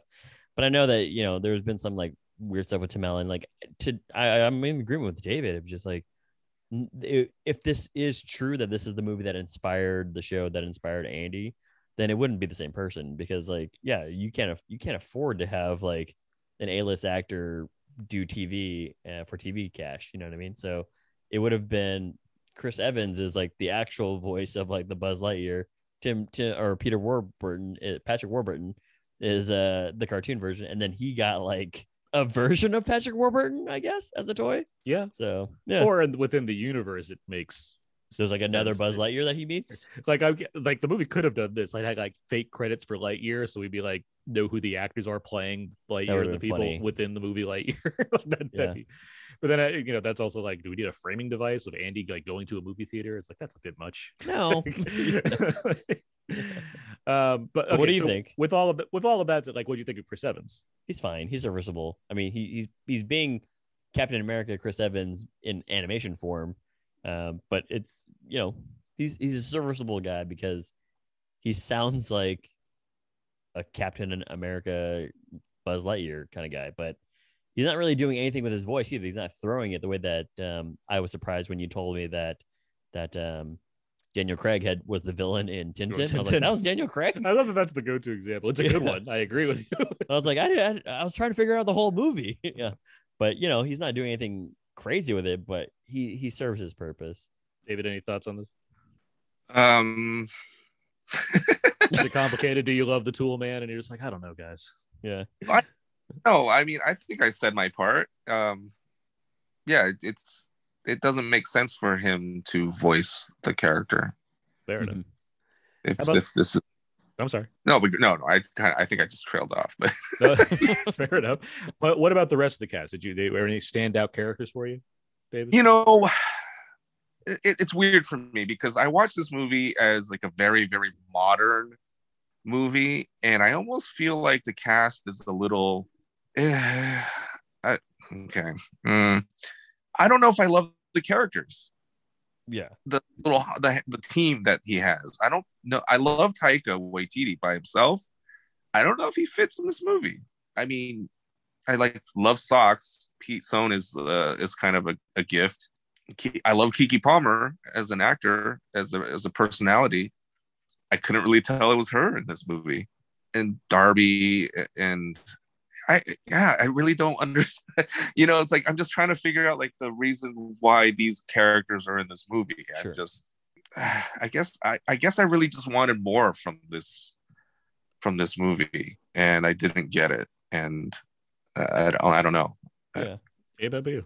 From a voice ta- talent standpoint, you know, no nobody really stands out per se, um, aside from like you know uh, Isiah Whitlock, kind of just with he's, he's got an iconic voice and Laser Dome. Yeah, and I'm surprised that they didn't have him like say an offshoot of she, you know, in some way. But um, but at the same time, like David, to your point, that's kind of where I was like, I think I enjoyed like the first half of this movie much more before the introduction of additional characters. Not just that it takes away, but it, it certainly feels as though they have to like now cater to a few other spinning plates in the air. And sometimes that's not like the easiest thing to do if you haven't really set up stakes for me to really so much care about these. Taika Waititi, to be honest, like I love Taika, but I was like, man, I could have done without him in this movie. Like he, like, he's Taika Waititiing it up, but it's also just like, hey man, like I've heard you do this as i i at least with Korg, you're kind of like playing a different person. You're just being Taika Yeah. Waititi voice here, and I I like you as a person. I like your films. I I certainly like all of your films. I should say. Um, but yeah, I, I don't know if it really added anything to it. If anything, I was just like, that's definitely Taika Waititi, and it's it's throwing me off because like they make the character look like Taika Waititi too. Um, so in any case, that's how I felt about the additional voice cast. But um, what about your thoughts, Aaron? I mean, like they didn't change my life or anything, but I enjoyed the cast. Like I had a fun Yeah. time with these pe- these people hanging out. I enjoyed. I it, it I enjoyed in the way where you get frustrated because like that the wrong thing happens or they do the wrong thing and it's you know supposed to be comedic but like your human mind is like god damn it they stepped on the thing or whatever now they got to fix this and it's like frustrating but like i'm still like in the zone of this movie there was mm-hmm. a lot of that in buzz lightyear like, there's a lot of that going on in this Yeah. so it's like You're well, I- you're- yeah, you're supposed to understand Lightyear's frustration with them, yeah so i'm like but I'm- it's almost like too I- much. I'm never not entertained by what's happening. It's like, well, it certainly captured my attention because I'm like sitting here watching these guys screw up, but it's like, damn, they messed that up again. Like, there's a lot of that happening, Sure. but there are like little gags I just appreciated the, the way that they and presumably they all record separately, but whatever. Like the way Mhm. they kind of roll off each other. I had a fun time with them. I there's, there's a couple running jokes that like made me laugh. There's a whole thing. Yeah, meat sandwiches. I enjoy meat sandwiches. And there's stuff like like yeah. There's there's bits and pieces in there where I'm like, this is I I I enjoyed this crew. Right. It's also the kind of thing where it's weird because like the Lightyear movie sets it up as if like Buzz Lightyear, you get the guy. It almost feels like this is the second Buzz Lightyear movie. Just the way he's introduced in this film. Yet you have these new characters and they're like new, right? So it's like, well, this is the origin for them. You know, I, I, I, like, I actually really love that you set up as like this is part two. It's like this feels like a part two type movie. Then which Yeah. is to that and i think that's a good thing as far as seeing movies constantly that are origin stories for characters that we already know from games or whatever and it's like we had to wait 90 minutes to get to the version that we already Mhm. know and it's like what the fuck what was that purpose for you're talking about every Batman movie ever made. Yeah, It- not every batman i mean Yeah. no, there's only one that's The most recent story. one, But, You- you um, make- you make a good point about it feeling like a part two, but and it almost is. And I kind of wish they pushed it a little bit more into that because there's something about this that still they're still introducing a little too much. yeah But yeah, Mhm. it would Right. be a great part two where like he's they're already starting this mission and they go to this new planet. You know, it wouldn't be the real part one. And of- that's and that's the kind of thing where the movie doesn't have that ambition to like really pull that kind of thing off. Like it would have been neat, like not saying that it should be called like Lightyear Two, and then it's like where'd Lightyear One go? We already had Lightyear. It was like that's neat. What is that going to be? yeah. I think there's a way to do that. This movie isn't aiming to do that, which is a Sorry, shame because it that has would have been hilarious if that's the reason why they had Chris Evans instead of instead of Tim Allen. It's like it's part two. We couldn't get Tim Allen back, so we like, got a yeah, new actor. th- yeah, there's so but it's many. a live action. Right. So the, they- still couldn't get they couldn't get Peter Weller, so they got like the third guy in in uh, RoboCop, Robocop 3. 3. Yeah, so there's like all kinds of stuff where I don't need it to be this high, you know, this giant I meta know. meta experience. But Yeah. but but what you're saying and what I'm saying, what David said, like those are things where that shows me just something where this I even as one that likes this, it doesn't have anywhere else to go beyond like the basic kind of sci-fi story stuff. Completely understandable Right. and integrated. So it's like I I was entertained by this movie. I had a good Yeah. time with it. It's Pixar. It's hard to not be like at least generally entertained by what they're doing. They have a pretty good head on their shoulders for that part. But I do Right. I do see where the potential is, and I can see why others would be disappointed or not as fond of it. right this the the whole the whole um, part of this movie that really should be kickstarting everything is burnside being like there's going to be no more space rangering and you're you're done and we're not even going to experiment on trying to get back to earth or whatever yeah. and the, it should be the space rangering part that really hurts them not the whole we're not going home thing You know, Yeah. like- so you know, what you um, just described you just described um, uh, Ed Harris talking to Tom Cruise. Yeah, that's what it sounded like you were doing. I, I, yeah which, which is which is what I said earlier. is, Like sometimes you don't really need a thick premise. You just need like a good guy, bad guy, and an obstacle and Yeah. action scenes. Right. And you need to be like, oh no, there's no space rangering. That means Buzz Lightyear's over. You know, Yeah. that's the whole premise of the movie, and that should have been. But it's they made it more about I need to I need to save. I, I need to save us because we need to go.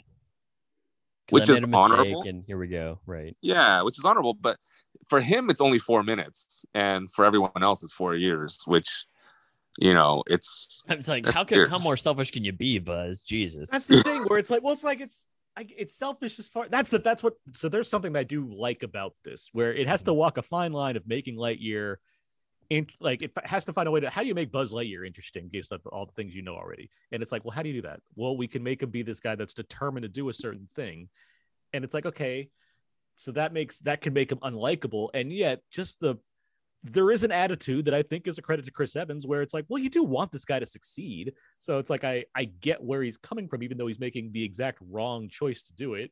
And it's ridiculously simple how to solve his problem. It's like, yeah, just work with others. Okay. Like it's the same as Hobbs and Shaw, where it's like, if we, Oh, work, oh my god, you if we work together, Aaron. we can solve the problem. you literally had the example that I thought of yesterday when I was thinking about this. Like, they basically just Hobbs and shot it, where it's like, you guys, if we work together, we could solve anything.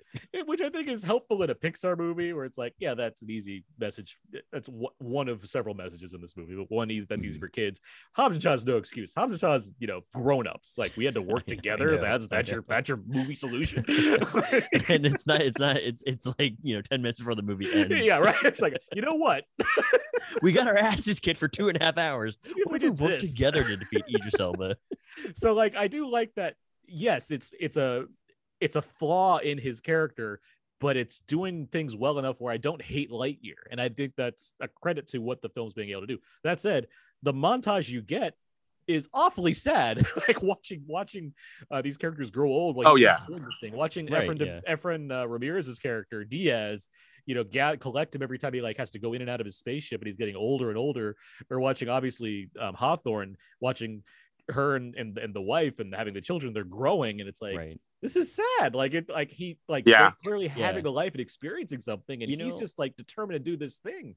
right and, and again like the stakes are there for him to be like well you know if i if i were able to like do this then then perhaps like my time here would mean something um and then isiah whitlock's just like nah dude we're good like you spent so much time like we're, we're good and then the other thing is yeah laser dome. Um but i think the other the other thing that i sort of found a little bit kind of a bummer was like i was getting some up vibes from this Yeah. of like hey man you did all this stuff but you forgot to live your life but don't worry you actually lived your life. Mhm. no that's not where they went.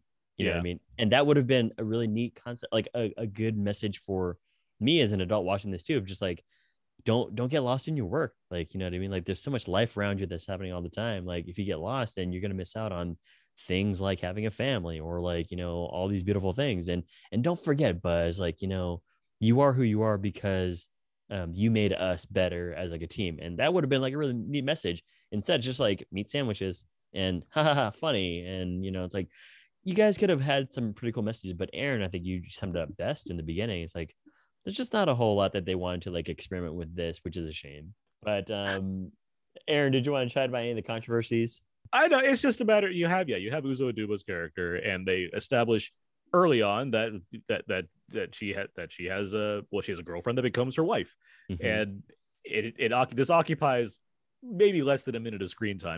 I, I don't I don't know what this that that solution is beyond you keep doing Well- your thing and Pixar will keep you know reflecting the world around them.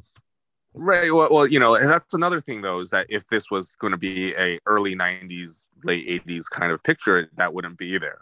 That's the thing too. That's what got me more. It's like this is a 90s 80s 90s movie that has gay characters as well as people of color in prominent roles. like what movie Yeah. world is this living in?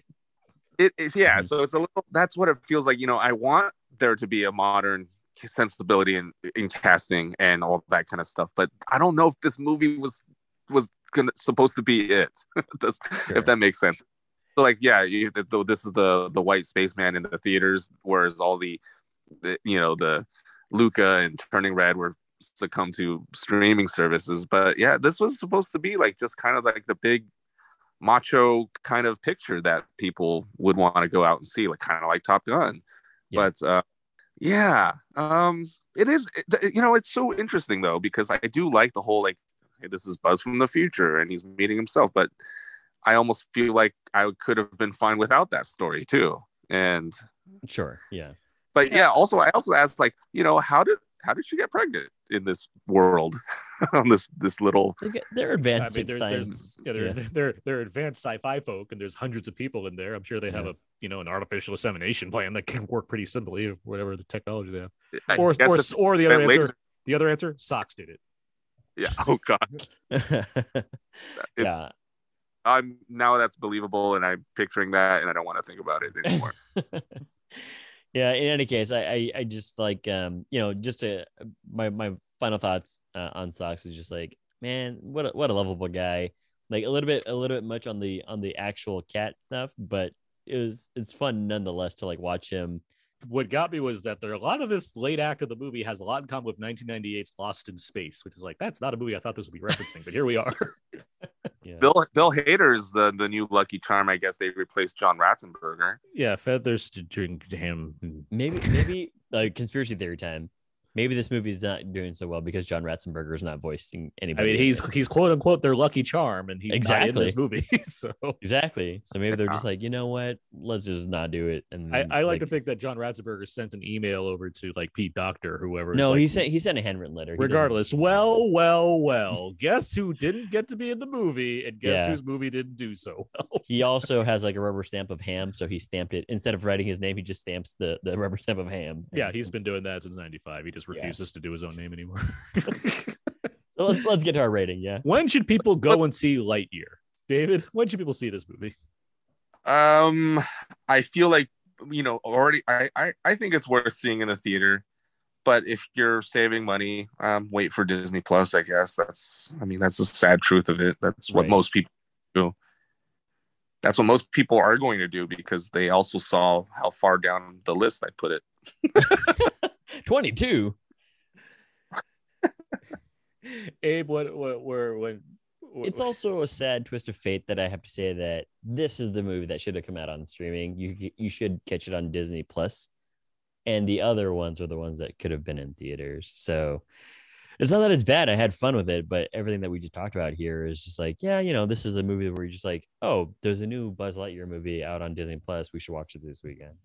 Yeah, I, I just feel like as a movie, it's good, but it's not as fun as it should be Mhm. for a summer sci-fi kids Pixar movie. And I, I do plan on seeing it one more time because you know A list, yeah, it's easy to do that. But Yeah. uh, yeah, We get it. You can afford twenty three dollars of membership, David, a month. not everybody has that. Okay. I mean, I do for Regal, and I get to see movies. I get to see movies for free all the time. But- yeah. What about you, Aaron? Where would you rate this? I mean, yeah, it's the kind of thing where if this was a Disney Plus movie, I'd say, yeah, watch on Disney Plus immediately. And that's Mhm. kind of what I say here. Like, I like the movie. It's fun. It's the first Pixar movie to be uh, presented in IMAX, which is like, well, that's cool. I wish the movie was better, but like, that's neat that they've had to have that expansive frame if you want it. Uh, so it's like, yeah, dollar theater, I guess, will be my rating here because it's like, Okay. it's fine without being, you know, uh, the new Pixar classic. But it's rare that I walk in thinking anything's gonna be a new Pixar classic. I just hope to be surprised by a movie. But yeah, Sure. it's like a dollar theater movie. Okay. All right. Well, we've talked about Lightyear. Let's move on now. Let's get to Abe. What uh, what time is it? It's time for a quick game here.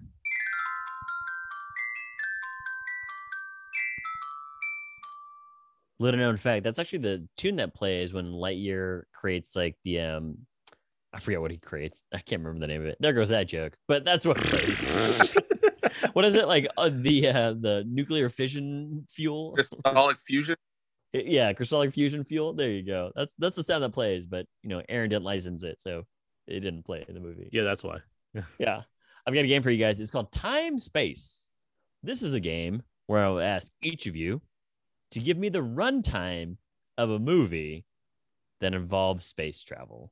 You might be impressed by how good I am at this game, but let's go. I was trying to- I was like, I don't think Aaron knows this, so I was like, that's why I chose that. Ready to lose this one. Don't worry, but you're gonna. I mean, again, not Price is Right rules. You can be the person closest to it. cool. Um, and then, so first one here, David, because you're the guest. Gattaca. What do you think is the runtime for Gattaca? Too long. I hated that one. Too long. Write that down. Too long. Uh, but do you have a number? 224 minutes. 224 224 minutes is like that's like s- That's- five that's and a half like hours. Yeah, felt like that. Okay. So you're you're sticking with 224 minutes. Sure. All right, Aaron. What about you? Uh, I think Gattaca's pretty great. I got it on 4K recently. It, it, it looks great. Uh, Mhm. I'm gonna. I think it's like 104. Okay, you get this one. It's 106. Boom. I'll I'll take either total runtime minutes or you know if you said one hour or whatever minutes, it's I an hour mean, and forty six minutes. Yeah. But I'm saying like I'll take I'll take uh, either way. If you Got it. I, I wrote down both. okay. Um, okay. Well, Aaron, you got to go first to the next one. Rogue One, a Star Wars story. Rogue One. It's a little long. How long is it though? I'm gonna say. I'm gonna say 141. 141. And David, what do you think is the runtime? What is that? Two hours, 20 minute one? Mhm. I'm going to say two hour 30. two hour 30. Okay. Uh, Aaron, you get that one. It's 213. Okay. A little Yeah. shorter. Yeah. All A little right. shorter. Yeah. Feel free, feel free to use like the hours, minutes then. I I feel like that's what we're going with. Uh, David, you got to go next in this. It's e- uh, it's honestly easier for me to do the hundred than it is to do. oh, do. okay. Yeah. I mean, whichever one that you'd like then. But um, Ad Astra. He's got to go to space to find his dad. Dad Astra. That's great for this. That's his father's Father's. Day weekend. Yeah, you might have forgotten that Brad Pitt's name was Ad. his middle name is Astra. But his David, last name is Astra. That's why his father's Dad Astra or Mr. Astra. This is a great tangent. David, what do you think is the runtime for Ad Astra? Um, 104. 104. Okay. And Aaron? I'm trying to remember if it's over two, so I'm gonna. I think it is. I'm gonna say like 127. It's 123. So But okay, A- Aaron on a roll here. This is definitely not a game we're gonna play again. Too good at movie times. You know, Uh, Scott's pretty good at movie times, just offhand. I'm like trying to figure out a game to really stump Aaron these days. Um, Aaron, you gotta go first in this next one here. Apollo 13. Ooh, Apollo 13. That might. Hmm. I'm gonna. hmm, Is it that long? I'm gonna say 140. Okay. And David? Um, hmm. I'm going to say 125. 125. 140 is two hours and 20 minutes. Aaron, you got it exactly correct. Boom. Uh, David, you got to go first in this next one here. First Man. First man. hmm Damien Chazelle's First Man. A misunderstood movie. I'm going to say I'm going to say the same thing. 104. 104. Got it. Okay. Aaron, what about you? I'm pretty sure it's two and a half, like on the dot, like 150. 150. Uh, you should have stuck with your Apollo 13 time. It's 141. All right. Well, Yeah. So Aaron, you get that one again. Closest to 140. Uh, uh, David, you got to went first. So Aaron, you got to go first in this next one. Planet of the Apes, the uh, the the the uh, original. the Planet of the original. Apes. Is that for me or David? For for you, Aaron. Oh, okay. Oh, sorry. Um, how long's Planet of the Apes? I want. Let's say, let's say 115. Okay. And David? Um, the original. Yeah. 126. 126. Aaron, you're too good at this. It's 112. Okay. So, David, I'm gonna just start like helping you out here. I'll be like, it's no, uh, I was gonna under, under. Uh, you might get this next one though. Interstellar, David. Interstellar. Oh, geez. 224. Yeah, that's uh, 230. 230. Kidding. Um, 140. 140. Okay. And Aaron, I'm sorry. What movie? Interstellar. Interstellar. Christopher Nolan's Interstellar. Yeah. Okay. That's long. I'm gonna say 155. Stop being so good at this, man. It's 169. Okay. Nice. You were close, David. You were so close. Uh, the next one here, Aaron, you get to go first. Uh, the Martian. the Martian. Ridley Scott. The Martian. The Martian. Um. Let's let's say uh, one 145. 145. Okay. And uh, David? Higher. Higher. David, say lower. Uh, No, you're already go higher? I already went. I said higher. Okay, you said higher than one for Aaron. It's 144. Whoa. so you, but even even though David said higher, it's like you should have said lower.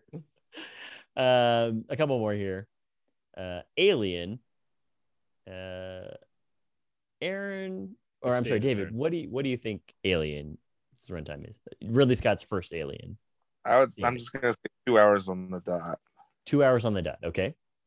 It's Aaron? it's it's funny because I believe like the director's cut is like two hours or maybe two hours and a minute. I think the original is 118. Man. Is it good? Is that right? You get. I was I was hoping for David to get a score. It's 117, Okay. and I was like, two hours on the dot's pretty close. He's like only three minutes off. So he, it's he a might- good because it is like because I think the director's cut. I think that's two hours. It's I think longer. yeah. Not Last by one here. Yeah. Yeah. I'm gonna let David go first here, even though he went first in the last one. David, last one here. WALL-E. WALL-E. Um. 200 and No. I'll say hour forty.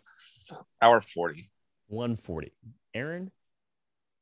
yeah, that's that's pretty good. Um, I'll say 97. man Aaron. You won it by one minute. what is it? 98. David, you had two minutes over. I was so sad. You said 140. It's 138. And I was like, eh, David's only going to get this. Aaron fucking undercutting you. Aaron, you are the winner of time, space. Uh, David, thank you for playing. Yeah. But okay. Just call note- me Doctor note- Strange because yeah, I'm keeping like- the time stone, guys. Note to Abe and note to the listeners, we're not gonna play this game again. Aaron, Aaron's too good at this. I was like, you know, he's good at movie ratings and like, you know, IMDb. I don't think he knows all the movie times though. Next time, just you make the game, give me the titles, don't look up the answers, and I'll give them to you guys, and we'll see how that goes. David, thank you for playing. That was games. Let's move on. A valiant effort, David. You, and you, it was that was, that was fun. I enjoyed that. All right. Well, thank you for that game, Abe. You're let's, welcome. um, let's move on to some out now feedback. Feedback, feedback, feedback. This is where I go over the various- questions and answers on our Facebook page, facebook.com slash out podcast. We have a number of questions to the listeners. They give us some answers. And then I think we got some questions this week as well. Yeah. First question is What's your favorite or most referenced ma- made up sci fi thing? An element, a concept, a, a space alien species? What is it? Philip has time travel. We have gotten a ton of mileage out of it because it lends itself nicely to narrative exploration. How about you guys? Any sort of like favorite sci fi thing? You know, I, haven't got sick of um, time loops. Like that, that, seems like a premise that would wear itself out. Mhm. But like whenever there's a time loop movie, and I can't even say I've seen them all, but like I tend to be like, yeah, I'm intrigued by this. Like I want to see where this goes. Like that tends Yeah. to work for me. okay, I dig it. David, anything from you? I mean, time travel like Back to the Future. There you go. Yeah, flux capacitors, you know, all that cool stuff. Mr. Yeah. Yeah, I, I really like this concept of what the future looks like. Like Yeah. people coming up with like what they think the future looks like, you know, whether it's Back to the Future Part Two, thinking like 2015 looks like this, flying cars and Jaws 19, or Minority Report just being like, you're gonna be eye scanned everywhere and you're gonna have custom ads. Like this is I really like people's ideas of and and then like when you read the their director um interviews and they're just like, I talked to a bunch of futurists about like how the future is gonna look, and that's what I came up with. Like it's Mm. pretty fun. It's pretty cool. Yeah. All right, next question we have here. What's your favorite spacesuit from a movie? Hmm. Scott writes The Martians and Mars Attacks. Ack, ack, ack. Michael has Among Us. Uh, Mark Hoffmeyer, friend of the show, has Lockout, aka Space Jail. Thank you, Mark, for making me a lockout. Or I'm sorry, Space Jail.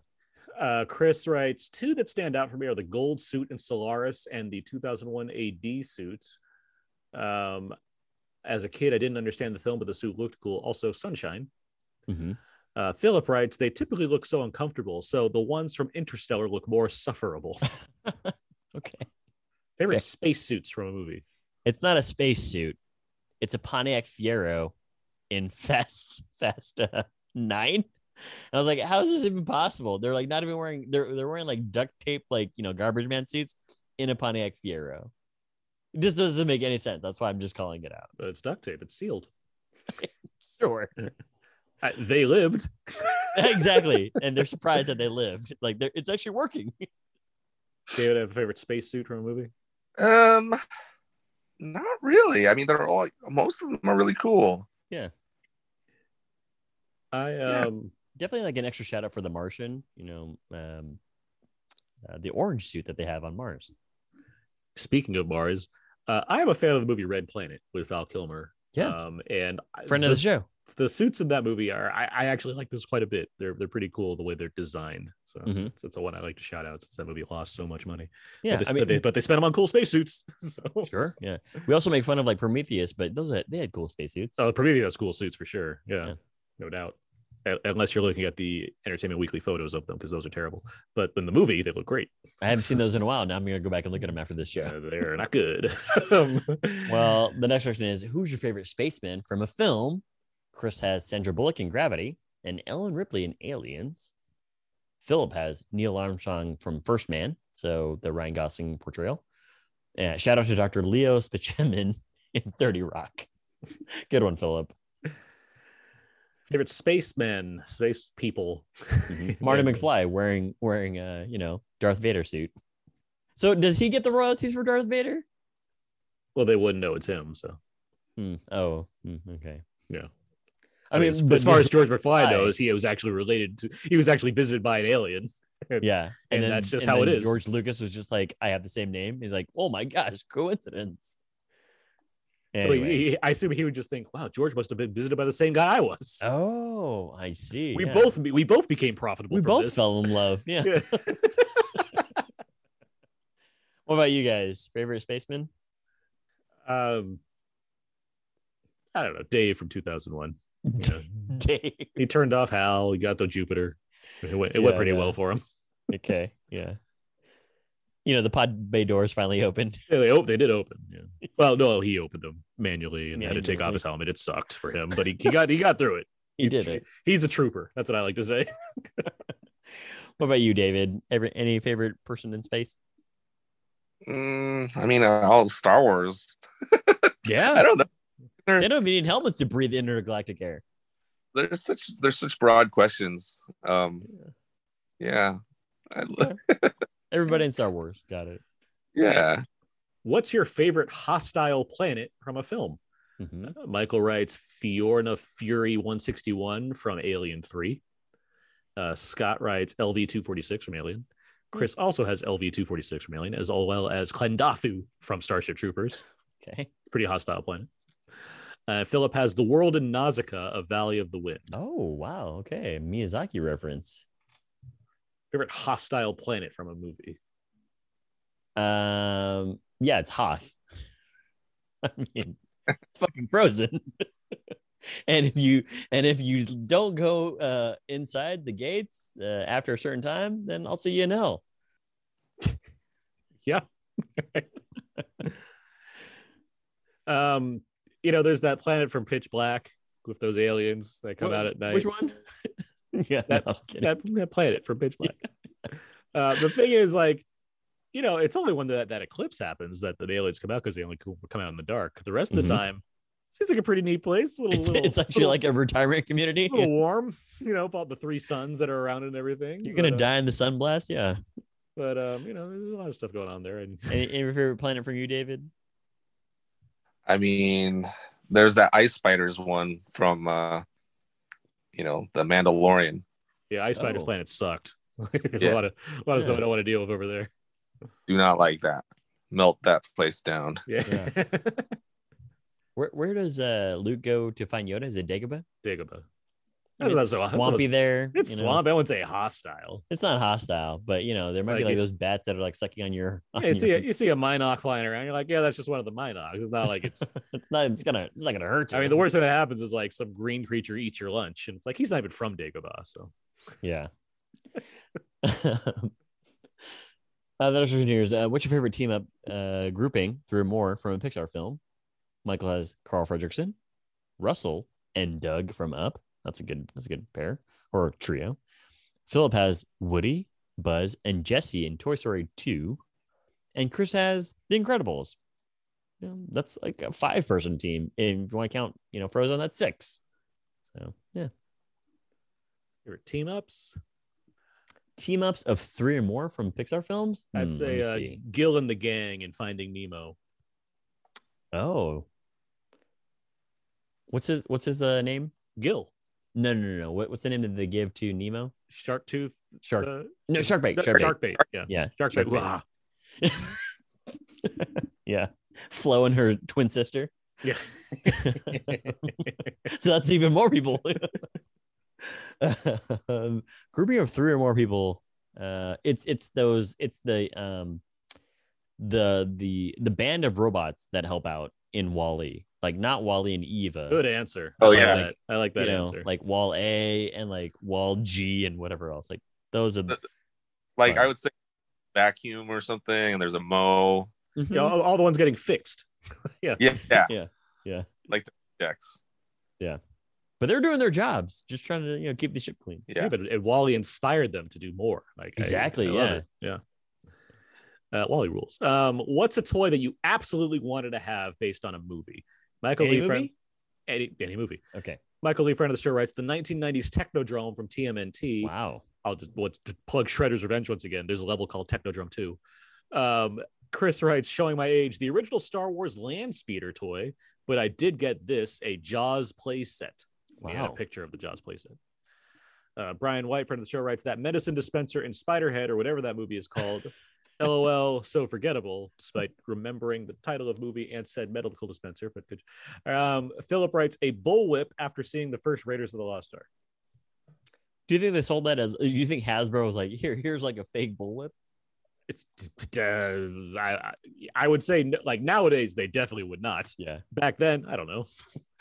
Yeah. It's, it's pretty wild. Yeah. Uh, absolutely wanted uh, was definitely Teenage Mutant Ninja Turtles, but it was just the original four turtles from like the cartoon series, which you know later became the movie series. But they were all like different colors. You know, like Donatello was like more green, Mm-hmm. Raphael was like a neon type green, Michelangelo was like green, green, and like Leo was like a light green or something. Those were the ones that I, I totally coveted from back in the day. I never got them. I, I got like off versions of them, like you know, popping head Leo, or I'm sorry, popping head Raph, and And you, and you never will get them. I know, like if I were to if I were trying to try and find them on eBay, they're a lot like three hundred dollars a piece now. It's crazy. What are you talking about? The Walmart has been selling re like re-release versions of these like all for the past few years. And I will stop Abe from being able to get them. Yeah. That's what I'm You're- saying. you're- it will crush no, like no wonder I haven't been seeing these ads. It's because Aaron's like been blocking them all personally. Um, I'm trying to think of what I didn't get. I'm not saying I got everything. I'm trying to think. I was what's like, wow, think Cool Guy. What's a toy that I like wanted? I'd like never like. It's probably more like board games that like seemed really cool, like Crossfire. And I never actually had or played Oh, I Crossfire. remember that game. Yeah. But like, but it's like the commercials were awesome. Why would I not want that? I don't think I ever Sure. got a Crossfire. Um, but like anything, like I didn't get everything Star Wars, so like anything Star Wars was generally interesting to me as far as like, yeah, there's a toy of this. I need this. Why don't I have it? you you didn't absolutely want like the 12 inch Rocky Balboa figure from Rocky One. no. Uh, all right. How about you, David? Any any toy that you really wanted? David, do you like toys? I'm not sure. I think that you love toys. oh, okay, rhetorical. Not okay, so I'm gonna I'm gonna fess up. I actually did just um pre-order a four hundred dollar Sox toy. Nice. Wow, That's full, so much. full that's- size. What does it do? Yeah, Does it do it doesn't do it full size, but it, do anything. Hey man, I, I appreciate it. I'm gonna give the like on your Instagram post when you post it. it's like the way I'm it's a looking forward to one-on-one, it. like even even the pops I have that I never buy, they I always just seem to like get pop. every pop I have is because I got it from somebody. Mhm. Even I play with those, like they don't do anything at all, but I still try to make They it just do have like something. giant heads that all look the same. Yeah. You're getting a Yeah, Sox um, at four hundred dollars. That's not Hey good. man, Right. that Sox Yeah. is super doesn't have like a button where it talks or anything.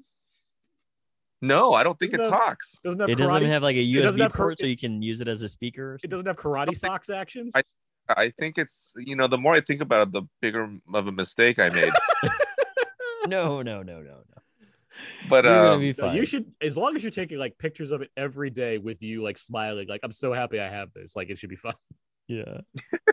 I'll take it. Yeah, Okay. there you- yeah. Yeah. There you go. And meanwhile, Like a kid walks photo in with like their sixteen dollar Sox toy, and it's like, "This is great! I love Yeah. this." and it speaks. I did buy like a Razor Crest, the vehicle, you know, from the Mandalorian. uh huh. The- Oh, I bought that. Was there something when you're obviously now you can afford to get your toys as you want them, uh, or your action figures or figurines or statues or dolls or what have you? Wh- When you were young, was there something that you wanted that you didn't get? Oh, um, I I wanted a, a Krang and an android body figure, yeah, yeah. that, and I wanted good. the yeah. It was mostly from Ninja Turtles because I think oh the the what the freaking The um, van? no no no no I just thought of it the GI Joe aircraft carrier. Oh, okay. The GI Joe Yeah. aircraft carrier. Wow. Okay. Yeah, that's the kind of What? thing that rich kids have, like the thing that hel- the thing that holds all the toys. Yeah. Coming from- well, I think only one kid could afford that, and his name was Richie Rich. You know what I had that was actually pretty cool? What's that? The term you remember the Terminator 2 like exoskeleton set where it's like you have the exoskeleton and you put it in a like a container mold and you they give you the, like the actual like like the like flowery stuff where you put it in add water and it makes the skin on top of the Terminator. What? It makes it makes the endoskeleton. It makes the it makes the it makes the like the, the, the, the, Arnold uh, polyalloy like Wow. like and so and so you can like peel off the skin over time or whatnot and reveal the exoskeleton underneath it. That's pretty cool. It's a pretty cool thing. Yeah, it, it came with like an exoskeleton and like the You know why? like you know why they stopped selling that? Because people ate the powder. I don't know. Exactly. yeah, like some some idiot kids ate the powder. Like, great, now you ruined it for everybody. that was back when like toys were cool. When it's like R-rated movies would have you know toys for kids. like yeah, Terminator Two. All the kids seen this. Now with bull, bullet hole action from T one That's literally what it is. It's like you're ripping skin off of this robot because it's getting damaged know, from gunfire. Isn't that cool, Yeah. kids? Right. Well, the Now, last now question it's like a cereal box that comes with like a you know a, a scanner code for a mobile game or something. Like that's boring. less fun. I Yeah. know, less fun. Make make Happy Meals happy. Um, last question here before we get to the question for everybody is, uh, what's a recasting of a role that really worked for you? Scott writes the TV series of Jack Reacher is so much closer to the books than Tom Cruise movies. Uh, Luke Thompson writes, despite this movie sounding, or despite the movie surrounding him, Val Kilmer as Bruce Wayne Batman. With a better director, he could have been a top tier. Um, he also speaks about that in his documentary Val. Uh, Rachel writes, I think Mads was the best Grindelwald. Chris has Mr. Mikkelsen in Hannibal, the series, absolutely perfect in that role. Philip has taking nothing away from Sir Alec Guinness. Uh, Gary Oldman is terrific as George Smiley in Tinker Tailor Soldier Spy. And lastly, Michael writes Jeff Bridges over John Wayne in the remake of True Grit. There's a lot of good answers here. Yeah. Um, recasting of a role that worked really well for you. Mm-hmm. Let's see. tell you one that doesn't work well for me is uh, Andy Samberg and John Mulaney as Chip and Dale. Controversial. That might be my answer now because I. um. You're just making me think of like all the the references in that movie now because I was like the Sonic, the ugly Sonic.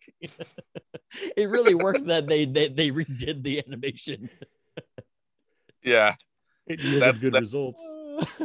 yeah, they're making three movies. that was the best gag of the whole movie. ugly Sonic, who actually worked for the FBI. You know, it's funny. Like I like, like I like Don Cheadle a lot as an actor. I think he's mm-hmm. terrific.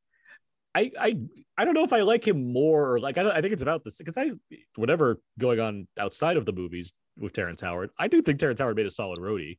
Um, good Rhodey.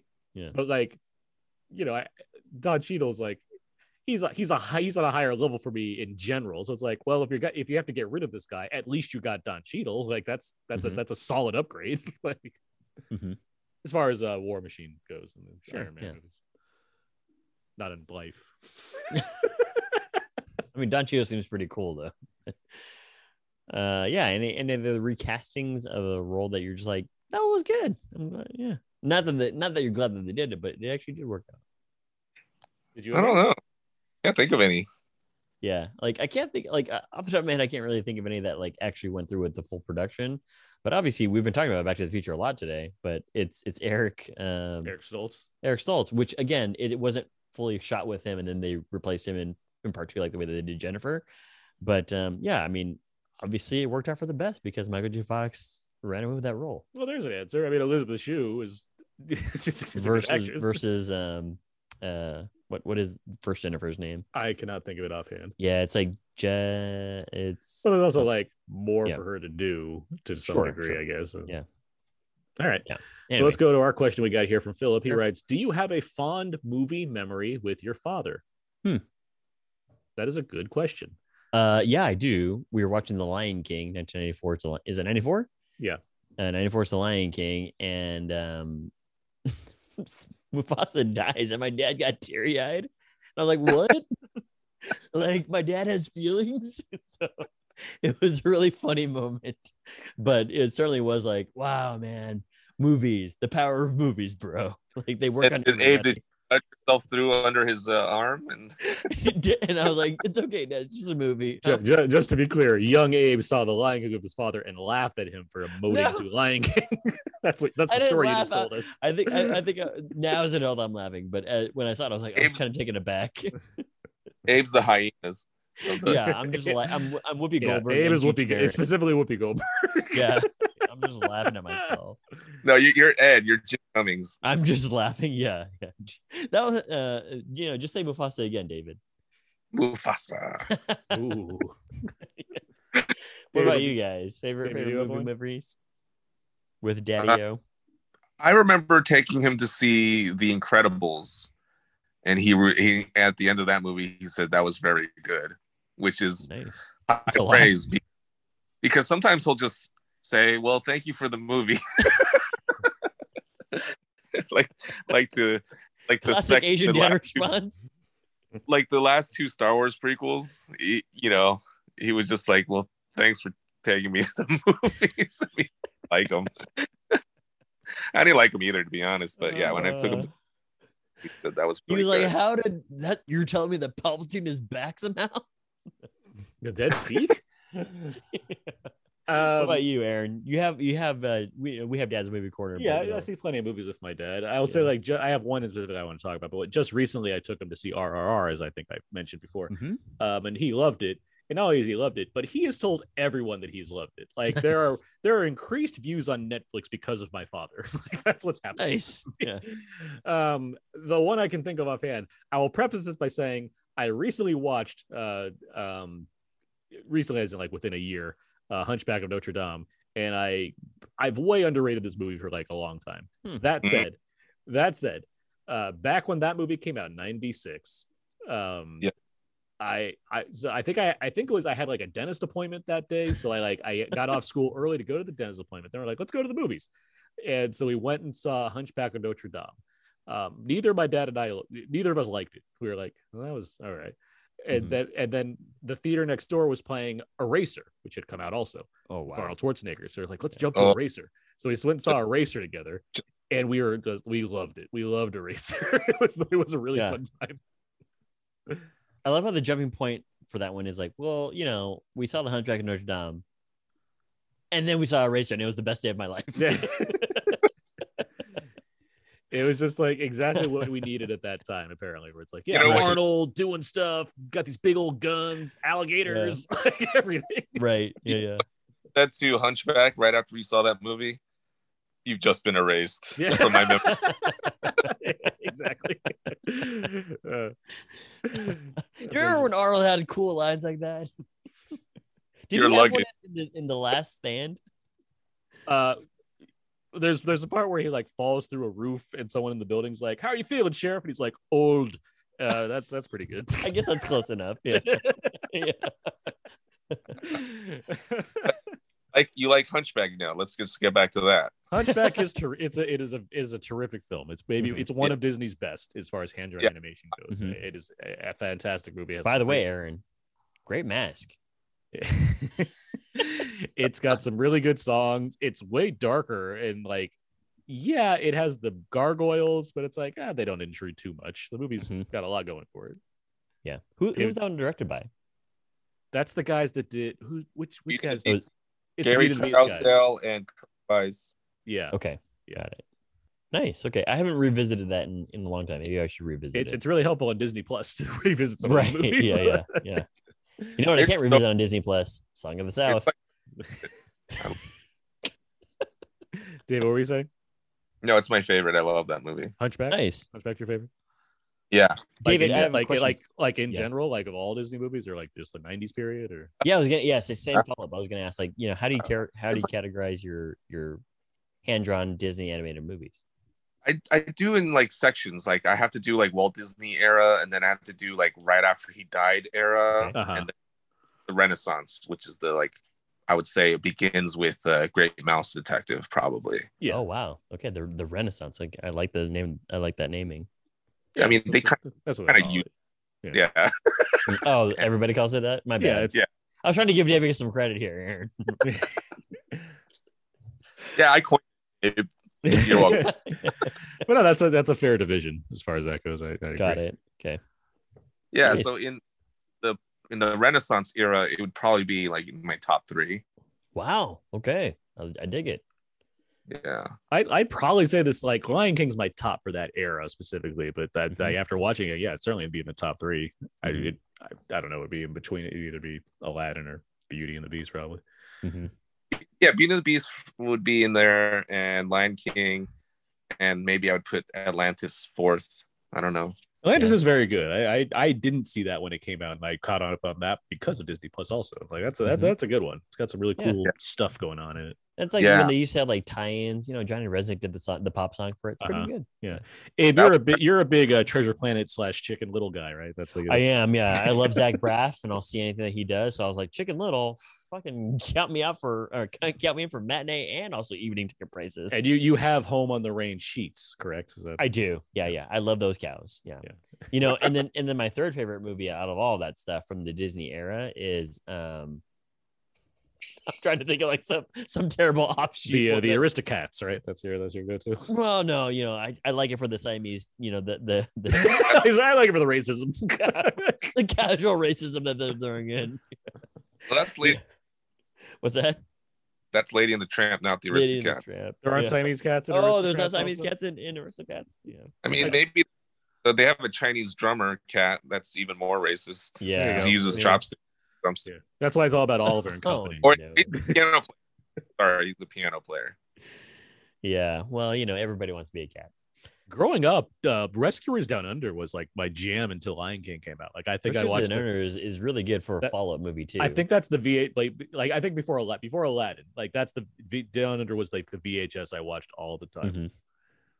Yeah, Remember I this was a good podcast movie. ended, but we kept going for like another 20 minutes talking about this. Anyhow, that was feedback, feedback, yeah, we, yeah, good feedback. Thank you, all the listeners, for blending in the feedback. There's a lot of good stuff Yeah. there, and I appreciate it. That so yeah, that's gonna do it for this week's episode about Now There and Abe. You can find more of my work at my personal blog at codazeek.com. Everything I know ends up over there. Also writing for We Live Entertainment and Why So Blu. And I'm on Twitter at Aaron's PS4. Abe? You can find more fun stuff on my Instagram, abe.mua, and twitter.com slash walrus moose. Hashtag meow, meow, meow, meow, meow, meow. David, yeah, where can people find more of you online? I guess uh, Endor Express on Instagram or my personal, which is Cohead Day Boy. Great. Uh, you can find all the other episodes about Now There and Abe on iTunes, Audioboom, Spotify, and Stitcher. SoundCloud, Podomatic, and HHWLOD. Feel free to email us at nowpodcast at gmail.com. Right on Facebook, wallfacebook.com slash outnow podcast, or tweet us at twitter.com slash outnow underscore podcast. You can keep up with our stories and posts over at instagram.com slash outnow underscore podcast as well. David, thank you very much for joining us this evening. Thank you, David. Of course, yeah. Thanks for having me. Yeah. For sure. Glad to have you back as always. Look forward to talking to you again. And uh, yeah, that's going to do it for this week. Next week, we have Elvis. Elvis is coming next week. All right. El- Elvis is alive and he's joining your podcast. That's right. He we have a yeah. new we have a new third host on Yeah. the show. It's Elvis Presley. He's back. But David, it's Fat Elvis, not you know Army Elvis. I call him Fun Elvis. Oh, okay, yeah, yeah, yeah. Hungry Elvis is yeah. Hungry Hungry Elvis is one of my favorite games growing up. Mhm, Uh, me but yeah, we are talking about we always Elvis lost the balls though. we are talking um Baz Luhrmann's Elvis next week. That is the time for the next week show. So until next time, so long. And goodbye.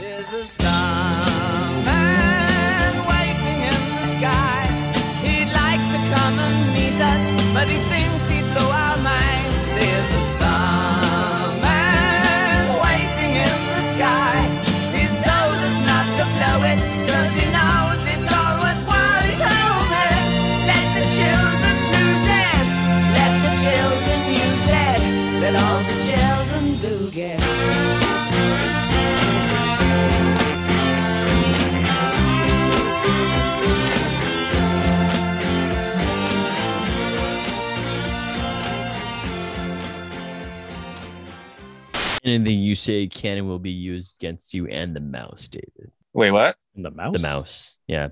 There's Disney mouse? or Mickey Mouse himself. Oh. Yeah.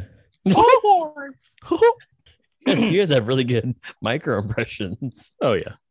Yeah. it's a really good micro impression of Mickey Mouse. All right, here we go. Okay.